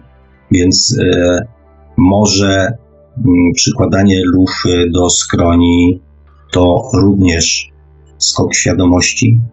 Tak samo dla jednej, jak i dla drugiej strony. Spróbuj wyobrazić sobie sytuację, w której ty przykładasz komuś lufę do skroni i jesteś um, panem jego życia i śmierci. Ty decydujesz o tym, czy on będzie żył, czy nie. Mało tego, przykładając lufę do skroni, i wykonując na kimś wyrok śmierci, będziesz w tym wyroku uczestniczył. Będziesz to wszystko dokładnie widział. Mało tego, zabijesz człowieka i będziesz musiał później z tym żyć. Więc pomyśl, e, drogi Nusfero, jaki skok w Twojej świadomości może się na skutek takiej sytuacji dokonać.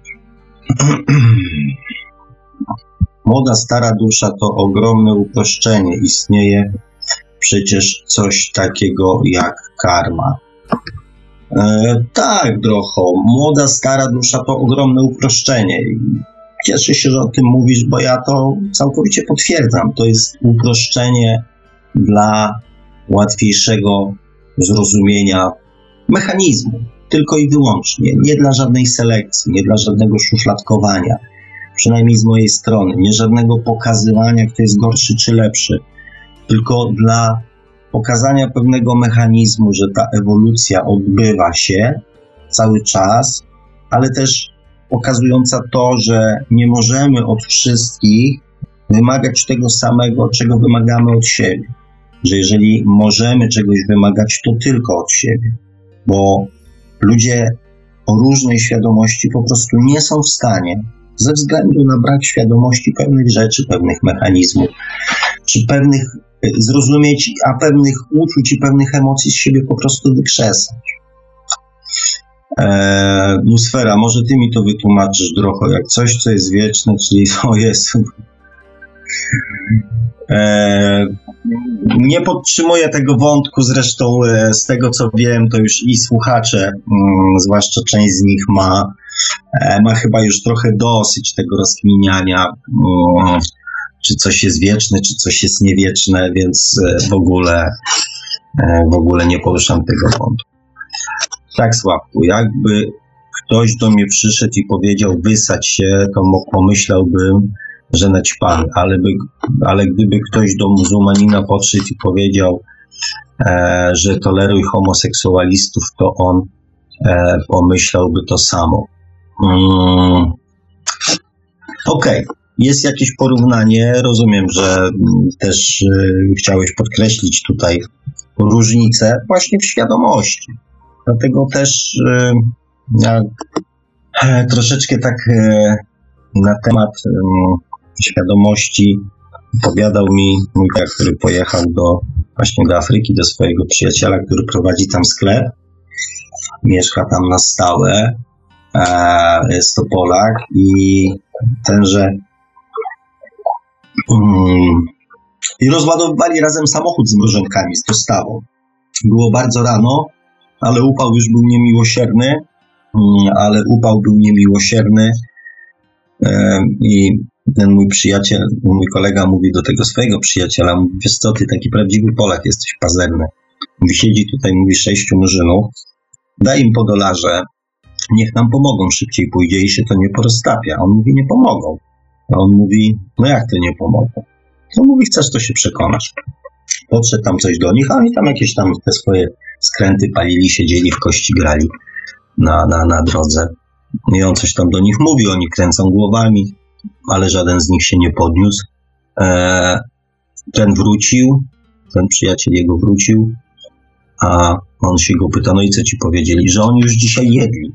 Więc, e, więc to też pokazuje w pewien sposób e, mentalność, świadomość, e, świadomość, tak? E, mm, pan Adam, atmosfera, widzę, że wałkujesz temat wieczna w kontra w czasie. E, no właśnie, trochę to męczy. Może rozstrzygniemy ten temat, jak będziemy w stanie znaleźć jakieś dowody na którąkolwiek z naszych spekulacji. E, bardzo dziękuję Panie Adamie. Widzę, że faktycznie nie jestem sam w tych odczuciach, że, mm, że, że tak, że faktycznie słuchacze są zmęce, zmęczeni tym, więc ja już po prostu będę te komentarze pomijał. E, podświadomość niczego nie popycha, więc to nie jest raczej instynkt, a podświadomości są, w podświadomości są treści, których nie widzimy, treści, których nie jesteśmy, e, nie jesteśmy świadomi. Czy podświadomość do niczego nie popycha? Czy podświadomość do niczego nie popycha? No to jest ciekawy temat.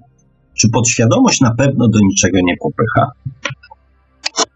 Czy podświadomość nie decyduje o tym, jak zareagujemy? Na przykład, y, co odpowiada za taką sytuację, w której mm, ktoś nas obraża? Znaczy, w naszym przekonaniu nas mówi o nas e, obraźliwe rzeczy. Przynajmniej dla nas obraźliwe. Co decyduje o tym, jak reagujemy na takie zachowania? Czy są sytuacje w życiu, w których na przykład um, macie ochotę dać komuś po prostu um, najnormalniej w świecie w mordę. Są ludzie, którzy w ten sposób właśnie reagują, że jeżeli widzą sprzeciw, że jeżeli widzą według nich niestosowne zachowania albo takie, które im się nie podobają, to po prostu podchodzą i walą drugą osobę w twarz. Jak myślicie, z czego to wynika? Drogi Nusfer, z czego wynika takie zachowanie? Z miłości? Co człowiekowi każe tak postąpić? Dzisiaj przed audycją na moment wszedłem do pokoju, gdzie był włączony telewizor i opowiadali, mm, był akurat, wiadomości były włączone i przypadek matki, która miesięczne dziecko przed jakimś szpitalem, przed jakimś szpitalem wyrzuciła z wózka miesięczne dziecko. Kopała i chciała rozdeptać. Dopiero ludzie przed szpitalem ją powstrzymali przed. Miała 3 promile alkoholu we krwi. Czy alkohol jest tutaj wytłumaczeniem? Co się dzieje w umyśle takiego człowieka, że postanowił wyżyć się na swoim miesięcznym dziecku, na swoim własnym miesięcznym dziecku? Czy podświadomość nas nie popycha? Więc, drogi Nusfero, co popchnęło tego człowieka, który dał drugiemu w twarz, tego człowieka, który drugiemu wsadził nóż w brzuch, bądź tą kobietę, która chciała zabić swoje własne dziecko. Co go popycha? Co ich popycha do takich działań? Jaka część mózgu jest za to odpowiedzialna? Skoro to nie jest podświadomość, skoro to nie są wzorce, bo na pewno to nie jest dusza, więc co ich popycha? Mr. Treehouse, Nusfera, siedzisz chyba w bardzo starej ezoteryce, która mówiła o podświadomości, o podświadomości, świadomości i nadświadomości. Bardzo to było i jest e, naciągane. E, drocho. Atmosfera. Niestety tego nie wiem. Gdybym wiedział, bym był oświecony. Nie do końca ktokolwiek wie, czy liczba istot jest od zawsze taka sama, czy może e, przybywają nowe. Może też być tak, że młoda dusza na przykład awansowała w stosunku do poprzedniego życia, w którym była na przykład w futrzapie. No aż takich, e, o takich gigantycznych skokach nie słyszałem, ale podobno e, podobno zawsze wydaje się, że coś jest niemożliwe do momentu, dopóki nie zostanie to zrobione, więc e, więc e, tutaj, tutaj mamy, mamy dyskusję na temat psychologii, mm, ale przytoczę tutaj jeden z cytatów, znaczy jedno z, jedno, no, ze stwierdzeń tutaj Mr. Treehouse. Z kwestią trójpodziału świadomości na podświadomość, świadomość i nadświadomość spotkałem się 30 lat temu. E, więc dla mnie to stara ezoteryka. Hmm. E, mieszankę psychologii, fizyki, biologii i tak dalej e, wymyślił e, New Age a nie ezoteryka. Ezoteryka, gnoza, systemy filozoficzne, religie i tak dalej mają własne pojęcia do opisywania tego, co tam e, opisują. To New Age zapoczątkował takie badanie i zmienianie znaczeń pojęć. Dziś już nawet uzdrowiciele są kwantowi.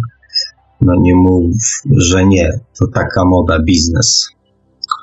Za 30 lat będzie się mówić, że mechanika znaczy ja czytam, kochani, te komentarze, żebyście może ci, którzy nie siedzą na czacie, żeby wiedzieli, że, e, że ta audycja żyje, e, że ta audycja żyje, e, że to faktycznie jest wszystko na żywo i tu nie ma żadnej mistyfikacji.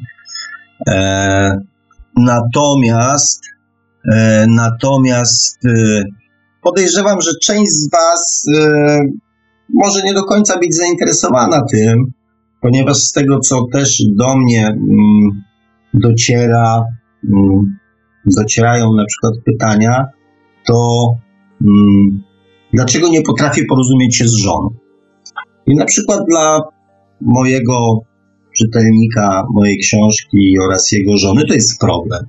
A nie to, czy za 30 lat będą mówić mechanika, a 30 lat temu mówili e, no fajnie, że ktoś ma taką wiedzę, tylko moje pytanie brzmi, jak to się przekłada na zwykłe życie. Czy to, jak nazwiemy albo ustalimy, kto wymyślił New Age, czy biolog, czy chemik, czy fizyk, e, zmieni moje życie, bądź życie, e, być może życie na przykład słuchaczy, którzy e, poświęcają swój czas w poniedziałek wieczorem, co nie jest aż takim, e, aż takim, aż takie łatwe. Zwłaszcza, że wszyscy po weekendzie są, znaczy wielu ludzi po weekendzie jest bardziej zmęczonych e, niż, e, niż, e, niż po pięciu dniach pracy, zwłaszcza, że pierwszy dzień w pracy po weekendzie zazwyczaj też jest takim małym szokurcem, bo to i wcześniej trzeba wstać i znowu coś tam się wydarzyło. Na Polsacie lecą hity tygodnia, więc poświęcenie tego czasu mm, poświęcenie tego czasu, godziny dwóch czy trzech na audycję, w której chciałoby się dowiedzieć i zrozumieć, co zrobić y, ze swoim życiem, ze swoim zachowaniem, ze swoim postępowaniem, ze swoimi, nie wiem, wartościami, żeby być y, trochę lepszym człowiekiem, y, a może mieć trochę lepsze życie, a może mieć trochę, mm, trochę więcej radości w tym życiu, a może po prostu uchronić się przed wpakowaniem, nie wiem, następny chory czy toksyczny związek, czy e, następne kłopoty finansowe, czy, e, czy wyrwać się na przykład z jakiejś relacji zawodowej, czy zacząć robić to, znaleźć odwagę, żeby zrobić to, co w życiu się chce robić, z czym się człowiek dobrze czuje. E, więc też te pytania czy dusza jest wieczna, czy nieśmiertelna i kto stworzył e, New Age. E, nie wiem, czy to cokolwiek zmienia w naszym życiu. W tym takim życiu, życiu, życiu codziennym. Podświadomość nie jest instynktem. Czy popęd seksualny, który każdy z nas odczuwał, który jest od instynktem, nie był poza waszą świadomością? Byliście go świadomi? Ja tak. Mm, nie wiem, jak to Lusfero jest Twoimi doświadczeniami w tej, e, w tej dziedzinie. Natomiast tak, chociaż uważam, że jest to instynkt, ale również wzorzec podświadomości, e, mieszany z bardzo głębokimi e, odczuciami emocjonalnymi płynącymi z duszy. Więc akurat przypadek e, seksualności czy popędu seksualnego, znaczy nie, jeżeli mówimy o popędzie seksualnym, faktycznie możemy go potraktować w kategoriach e, w kategoriach instynktu. Natomiast jeżeli mówimy o seksualności, czy wszystkim tym, co jest związane z seksem, to to też jest zmienne w zależności od poziomu świadomości. I na tych wczesnych poziomach pozostaje tak jak większość rzeczy, które się dzieje w naszym życiu na poziomie instynktu i na poziomie podświadomości, a z każdym następnym poziomem rozwoju świadomości ubarwia się dodatkowe, e, dodatkowe, mm, dodatkowe elementy emocjonalno-duchowe. I jeżeli e, znacie zjawisko jeżeli znacie zjawisko tak zwanych leśnych ssaków, czyli dziewczyn, które najczęściej e, z krajów e, poza Polski, najczęściej świadczą różnego rodzaju usługi seksualne kierowcom przy drogach, to mm, pomyślcie sobie, że skoro one tam stoją i to czasami w ilościach, które, które mnie zastanawiają, to znaczy, że muszą być użytkownicy, którzy korzystają z tych usług.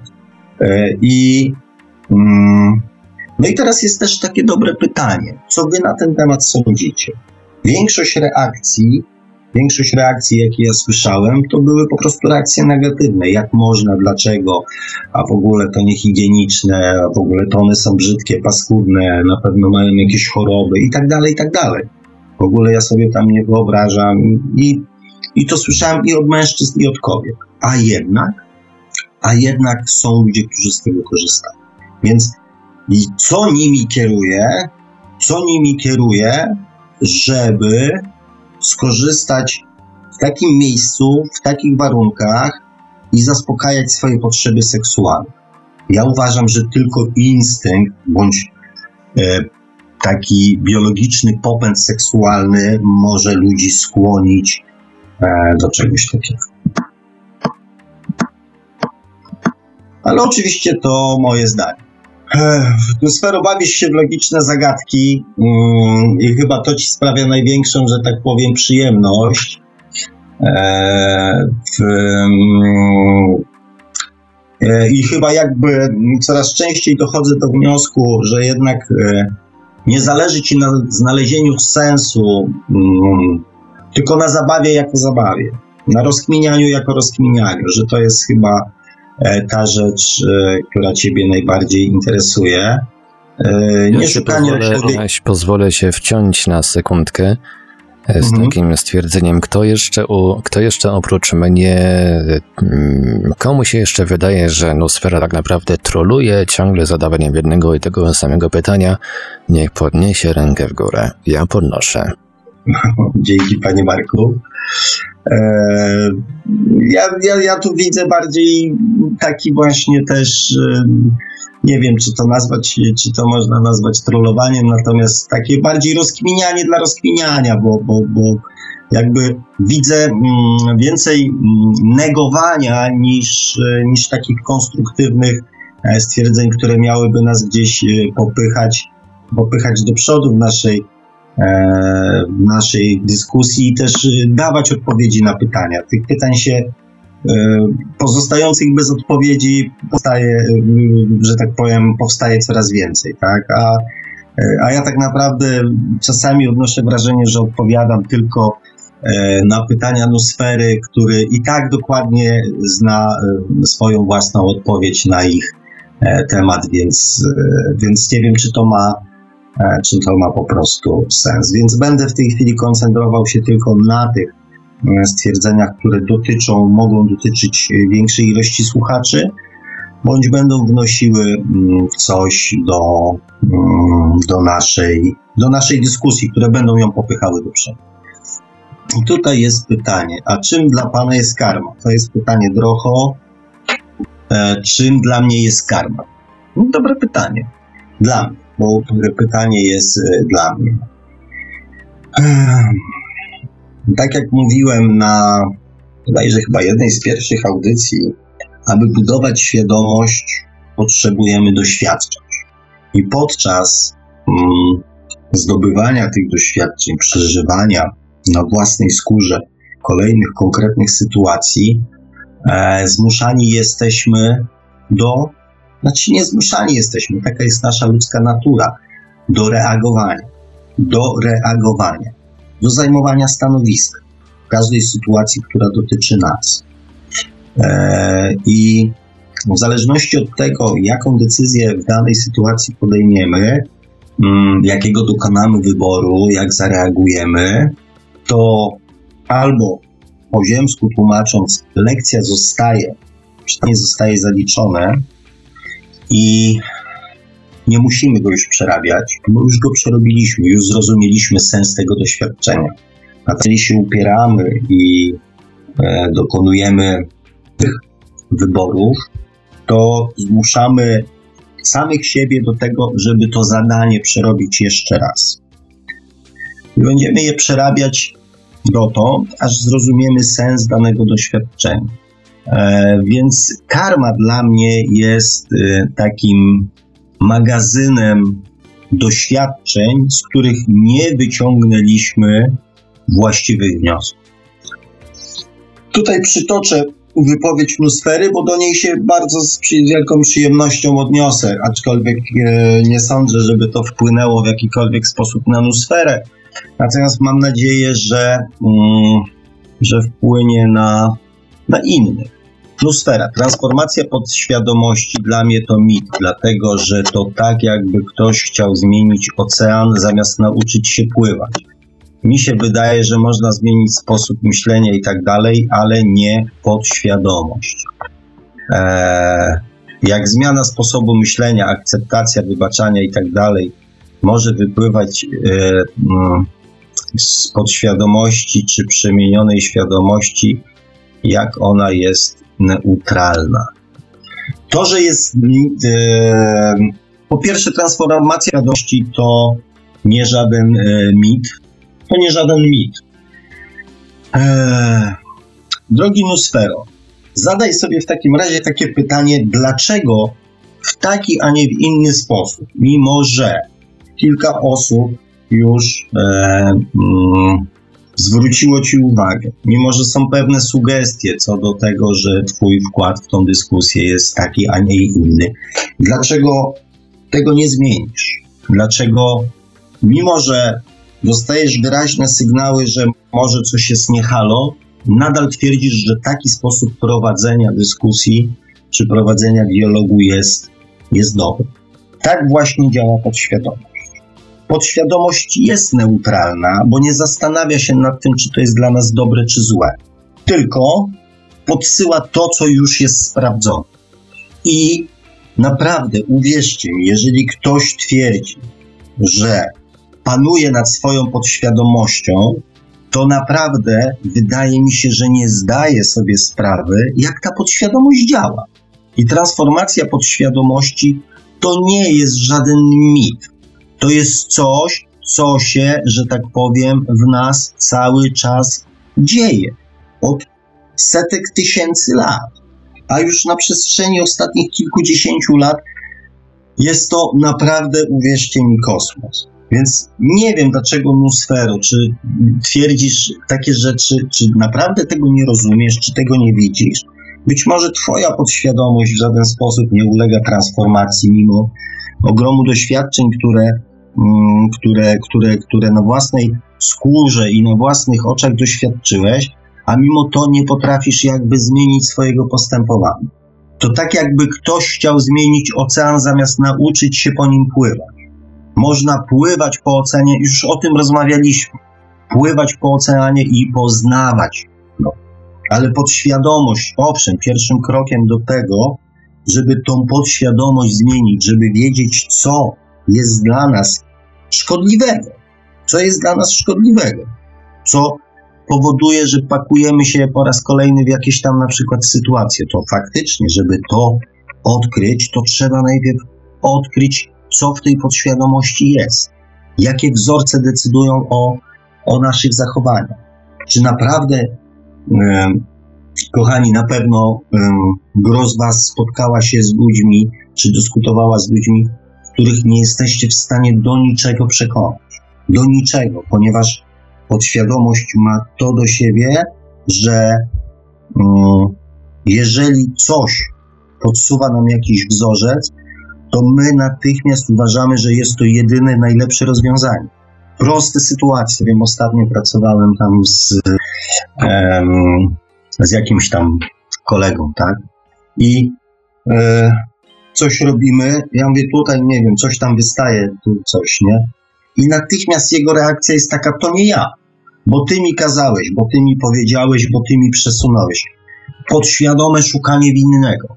I ja mówię, słuchaj, tu nie, ja nie szukam winnego. Ja po prostu mówię, że musimy to poprawić, bo jest źle. I myślicie, że w ciągu, nie wiem, dwóch, trzech tygodni on był w stanie zmienić swoją reakcję? Nie. Za każdym razem reagował tak samo. Ile jest takich sytuacji, kiedy mówicie matce czy ojcu na przykład o zachowaniu jego dziecka, że jest złe, że jest niewłaściwe, że jest takie, że jest szkodliwe dla dziecka.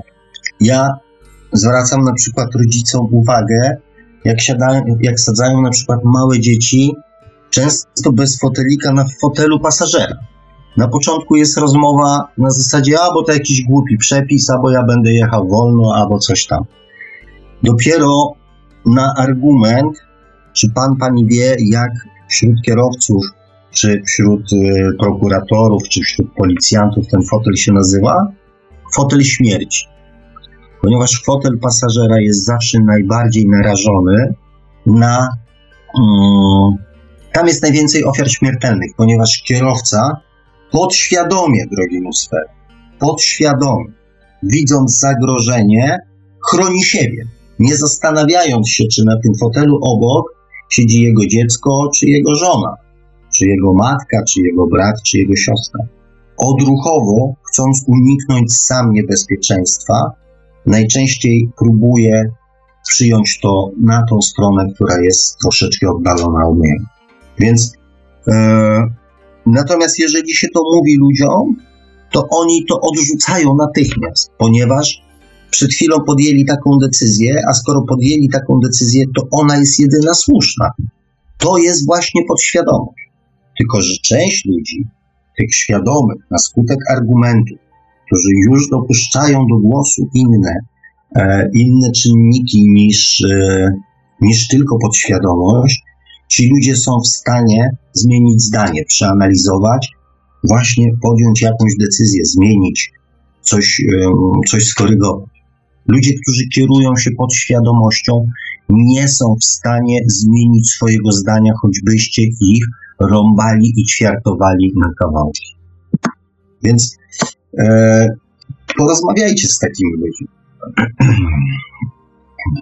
Karma to nic innego jak przyczyna. Dosłownie przyczyna bez żadnego hokus pokus. Przyczyna czego?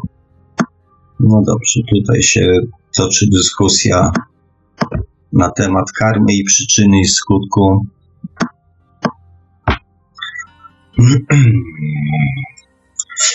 Zastanawiałem się, czy to przeczytać. I tak się na moment za, za tego, ale ponieważ jest to, mm, jest to wpis publiczny, więc, yy, więc go przeczytam, ponieważ dotyczy to również i mnie, yy, ale również, yy, znaczy nie tylko mnie, ale również, ale również pozostałych słuchaczy, więc pozwolę sobie go przeczytać. Wpis sfery. A o wieczności i tak będę pisał, jak to wszystkich denerwuje, bo to właśnie pokazuje poziom takiego przeciętnego człowieka, który interesuje się w cudzysłowie rozwojem duchowym, myślnik niechęć do zadawania pytań oraz uśmiech. Koleja. Hmm. Muzułmanie już stanowią zagrożenie strategi- już nie stanowią zagrożenia strategicznego. Prawdziwym wyzwaniem E, dla świata są Chiny. I tu pytanie: Chiny mają zupełnie inną kulturę od zachodniej. Rozumienie świata poniekąd tak, ale przecież to wielka kultura e, i wiele stamtąd daliśmy i bierzemy. Czy ponad miliard Chińczyków to dusze dziecięce czy młode? Um. No i tutaj mamy, mm, i tutaj mamy odpowiedź od razu natychmiast, która została mm, uprzedzona przeze mnie. Brudasso. Cholera, kolejar. Jestem podobnego zdania. W Chinach dzieje się bardzo źle z perspektywy wolnomyślących, indywidualnych ludzi. Tam robi się z obywateli mm, jednogłośny kolektyw. Mm. Presja rośnie albo jest napędzana mm, w mainstreamie w tej kwestii, gdy Chiny rzekomo zaczynają robić ekspansję, a być może nawet eksportować tę kulturę długoterminową. E, pierwsza część, e, pierwsza część wypowiedzi Brudasso, która dotyczyła, tam robi się z obywateli jednogłośny kolektyw. Więc e, ja w Chinach nie byłem, ja w Chinach nie byłem, natomiast patrząc z perspektywy rozwoju ludzkości, to bycie jednogłośnym kolektywem bez posiadania własnego zdania, bez próby obrony swojego zdania, bądź, bez próby dyskutowania, e, to jest raczej domena dusz dziecięcych. Ale jednocześnie mm, taka równość, która panuje na przykład w społeczeństwie i w pewnym sensie sprawiedliwość, kiedy wszyscy są traktowani w ten sam sposób, to jest też dążenie i potrzeba dusz dojrzałych. I jakkolwiek wolałbym z punktu widzenia nie tylko swojego, ale wydaje mi się też i tego, co się dalej będzie z nami działo, mm, wolałbym jednak, żeby społeczeństwo chińskie było jednak zbudowane z większości, może lekko uśpionych, ale jednak dojrzałych dusz. I tu jest dalszy ciąg mm, wypowiedzi Brudasso. Pocieszę się tylko, że to może być tylko próba napuszczania ludzi na siebie, jak to non-stop się zdarza w mediach. Koleja. Ja powyższe napisałem, bo od y, czasu Deng Xiaopinga Chiny de facto powróciły do starożytnego, już tradycyjnego e, konfucjonizmu, skąd niesamowity sukces Chin jako globalnego e, mocarstwa.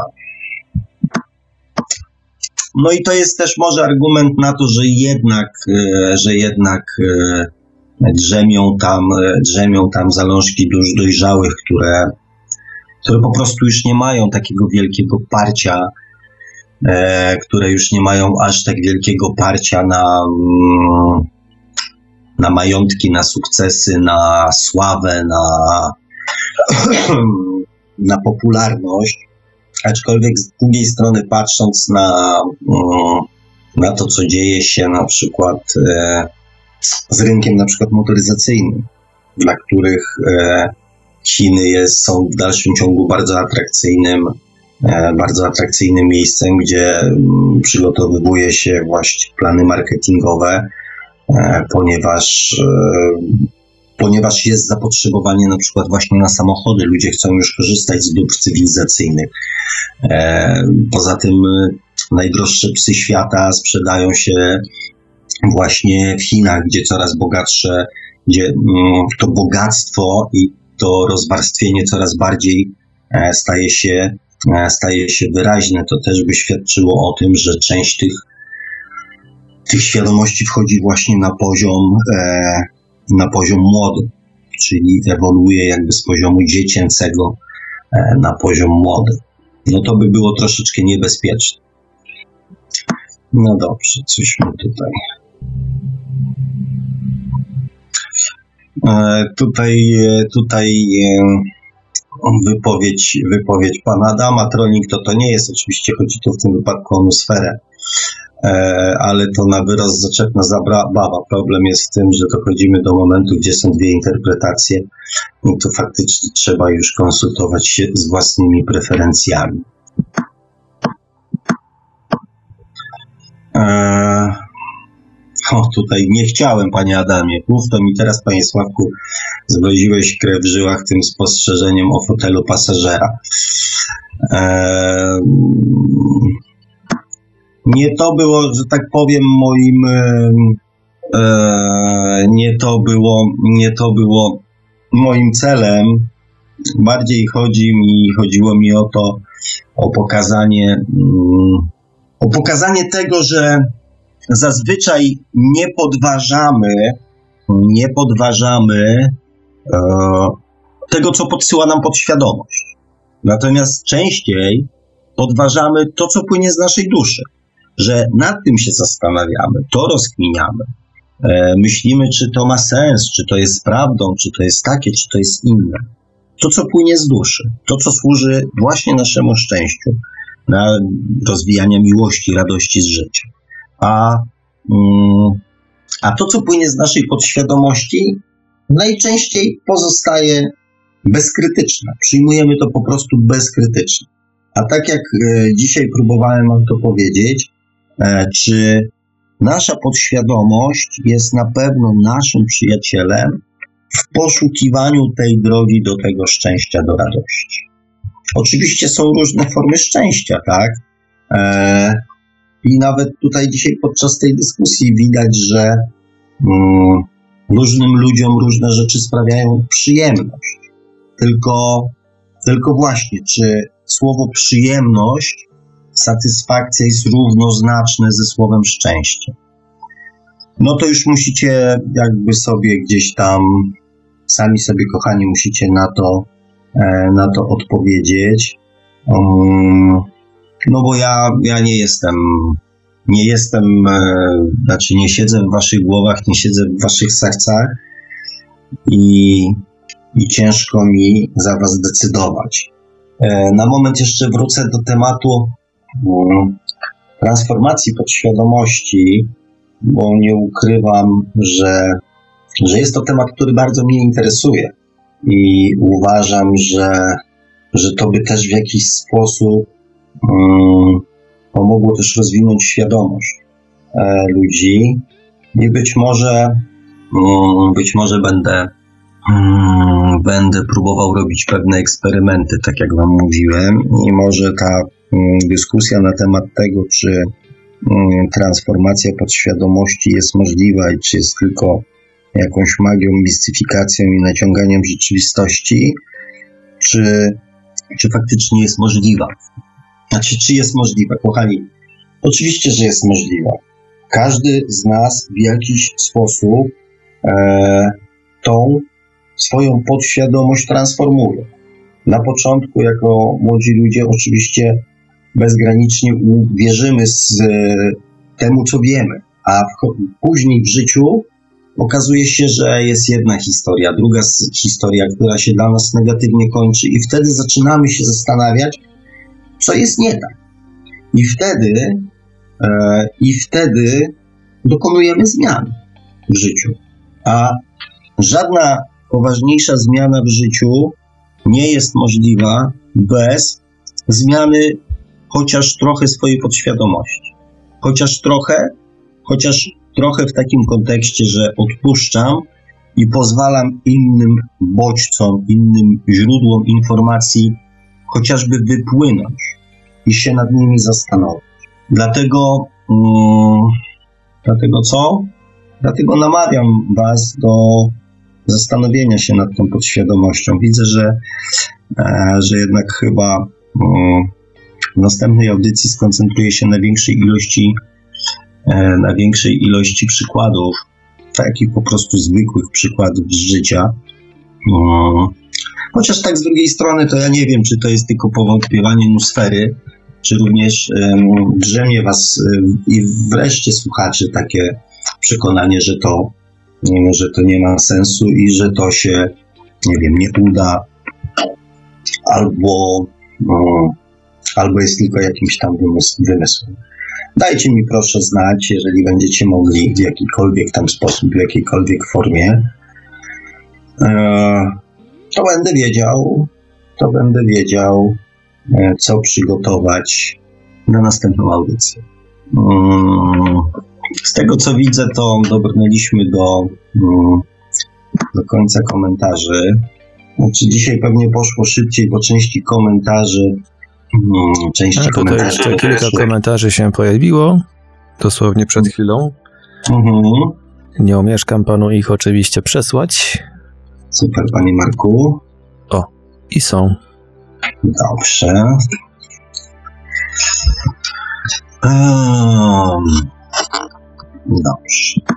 Tu coś o Bogu się pojawiło. no właśnie, dziękuję za to spostrzeżenie. Um, E, za to spostrzeżenie, Panie Sławku, warto o tym fenomenie wiedzieć, żeby ewentualnie mm, zapobiegać. Ach, Panie Adamie, domyślam się, że chodzi o, e, że chodzi o ten fotel.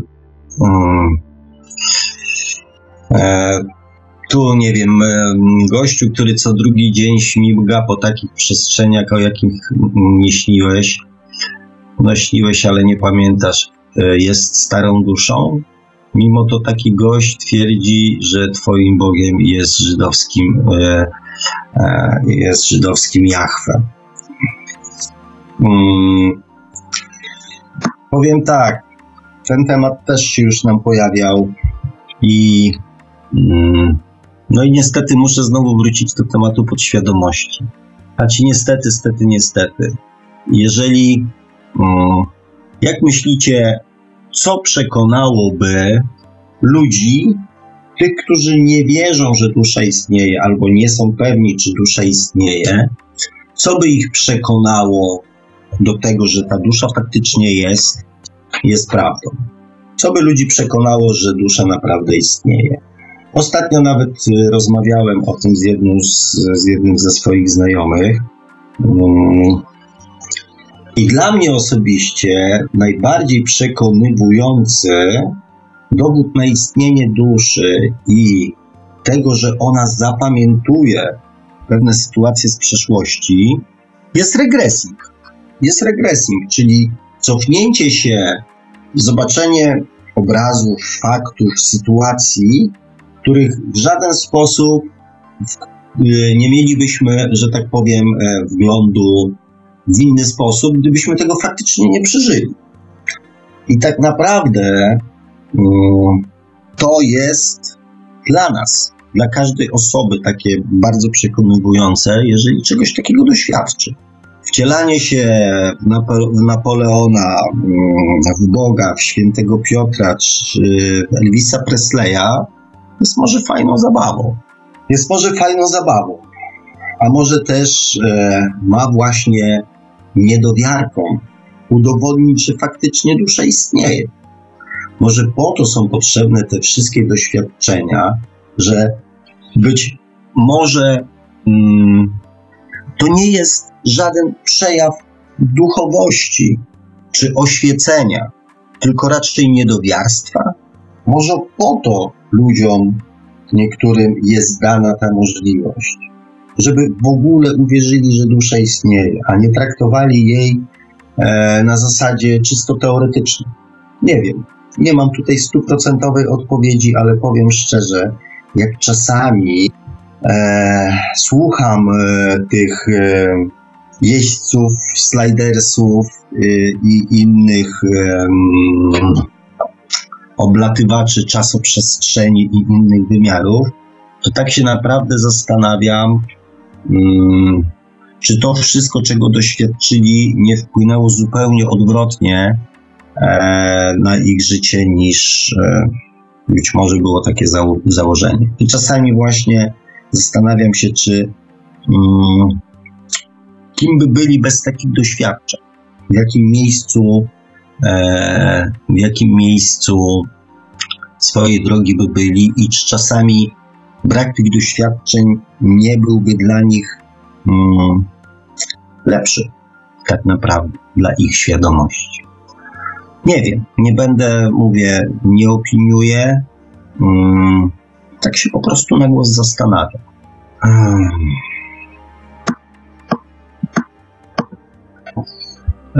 Tutaj e, mm, pan Adam e, wziął na siebie, mm, przejął na siebie ciężar dyskusji mm, z Nusferą, więc jeżeli ktoś,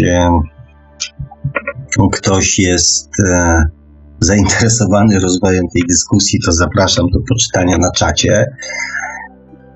Ja się do tego, ja się do tego odnosił nie będę. Z tego co widzę, z tego co widzę, to komentarzy brakuje, więc jest takie jest takie pytanie, czy co robimy dalej?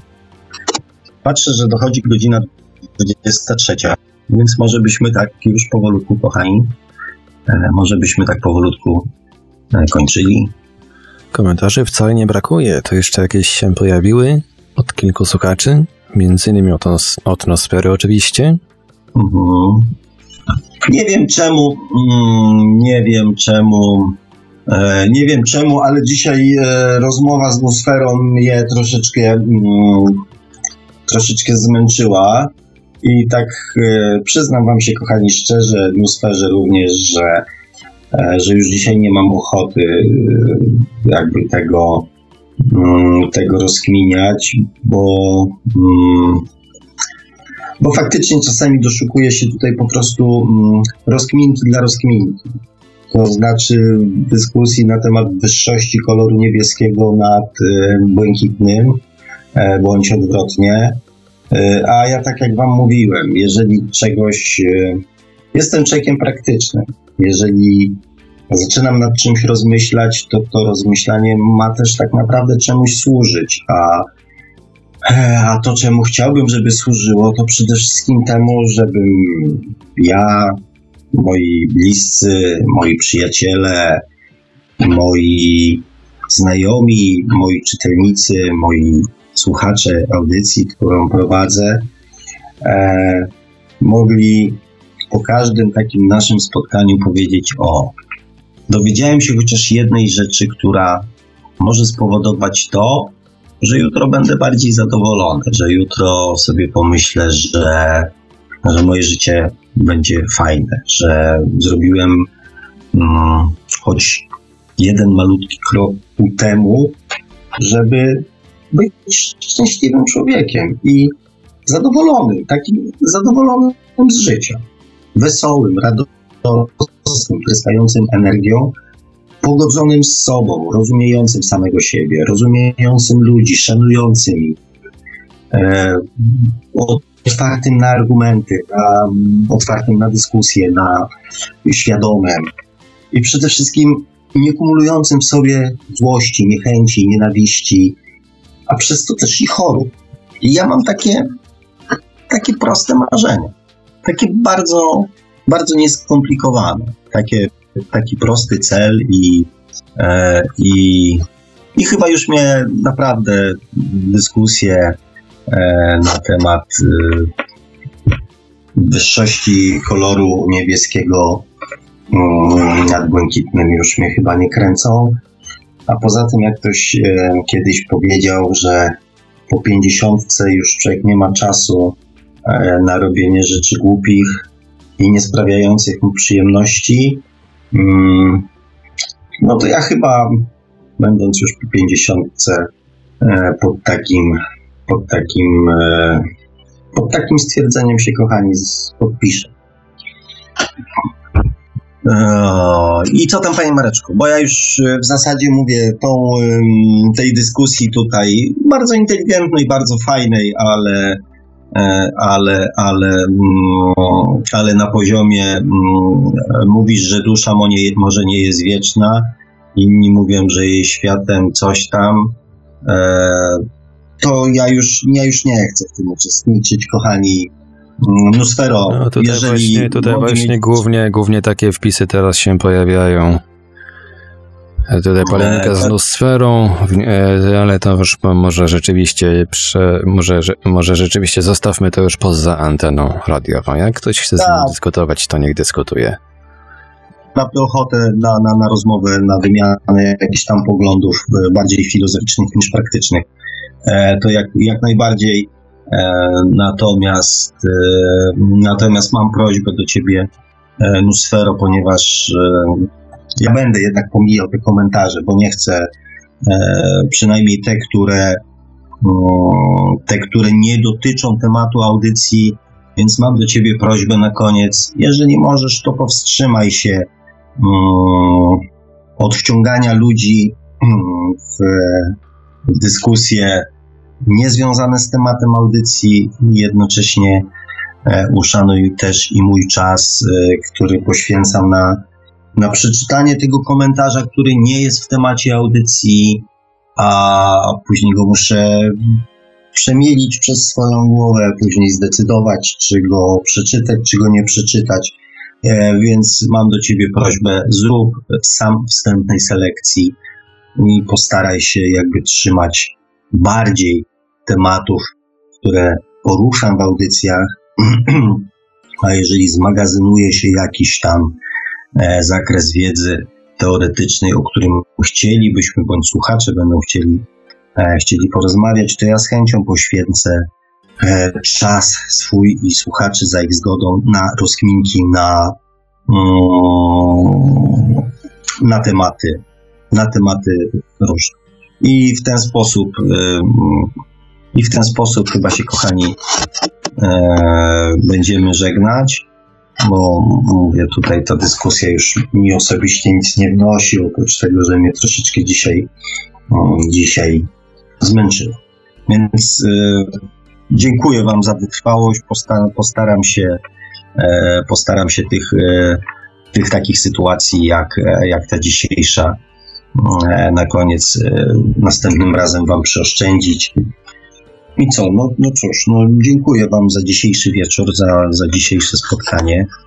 Mam nadzieję, że jak zwykle sami podsuniecie, podsunie, podsuniecie jakiś temat na następne, na następną audycję, a jak nie, to ja postaram się coś dla Was, dla Was przygotować.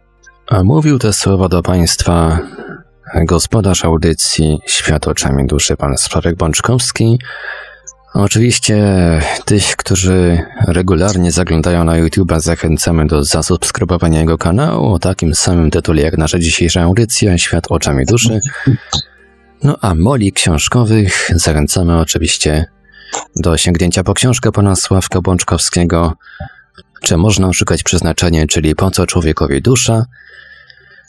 E, audycja jak zawsze obsługiwała strony technicznej Marek Sękiewelios, Radio Paranormalium, Paranormalny Głos w Twoim domu.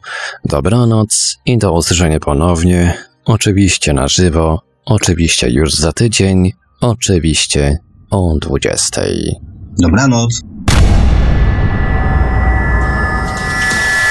Produkcja i realizacja Radio Paranormalium www.paranormalium.pl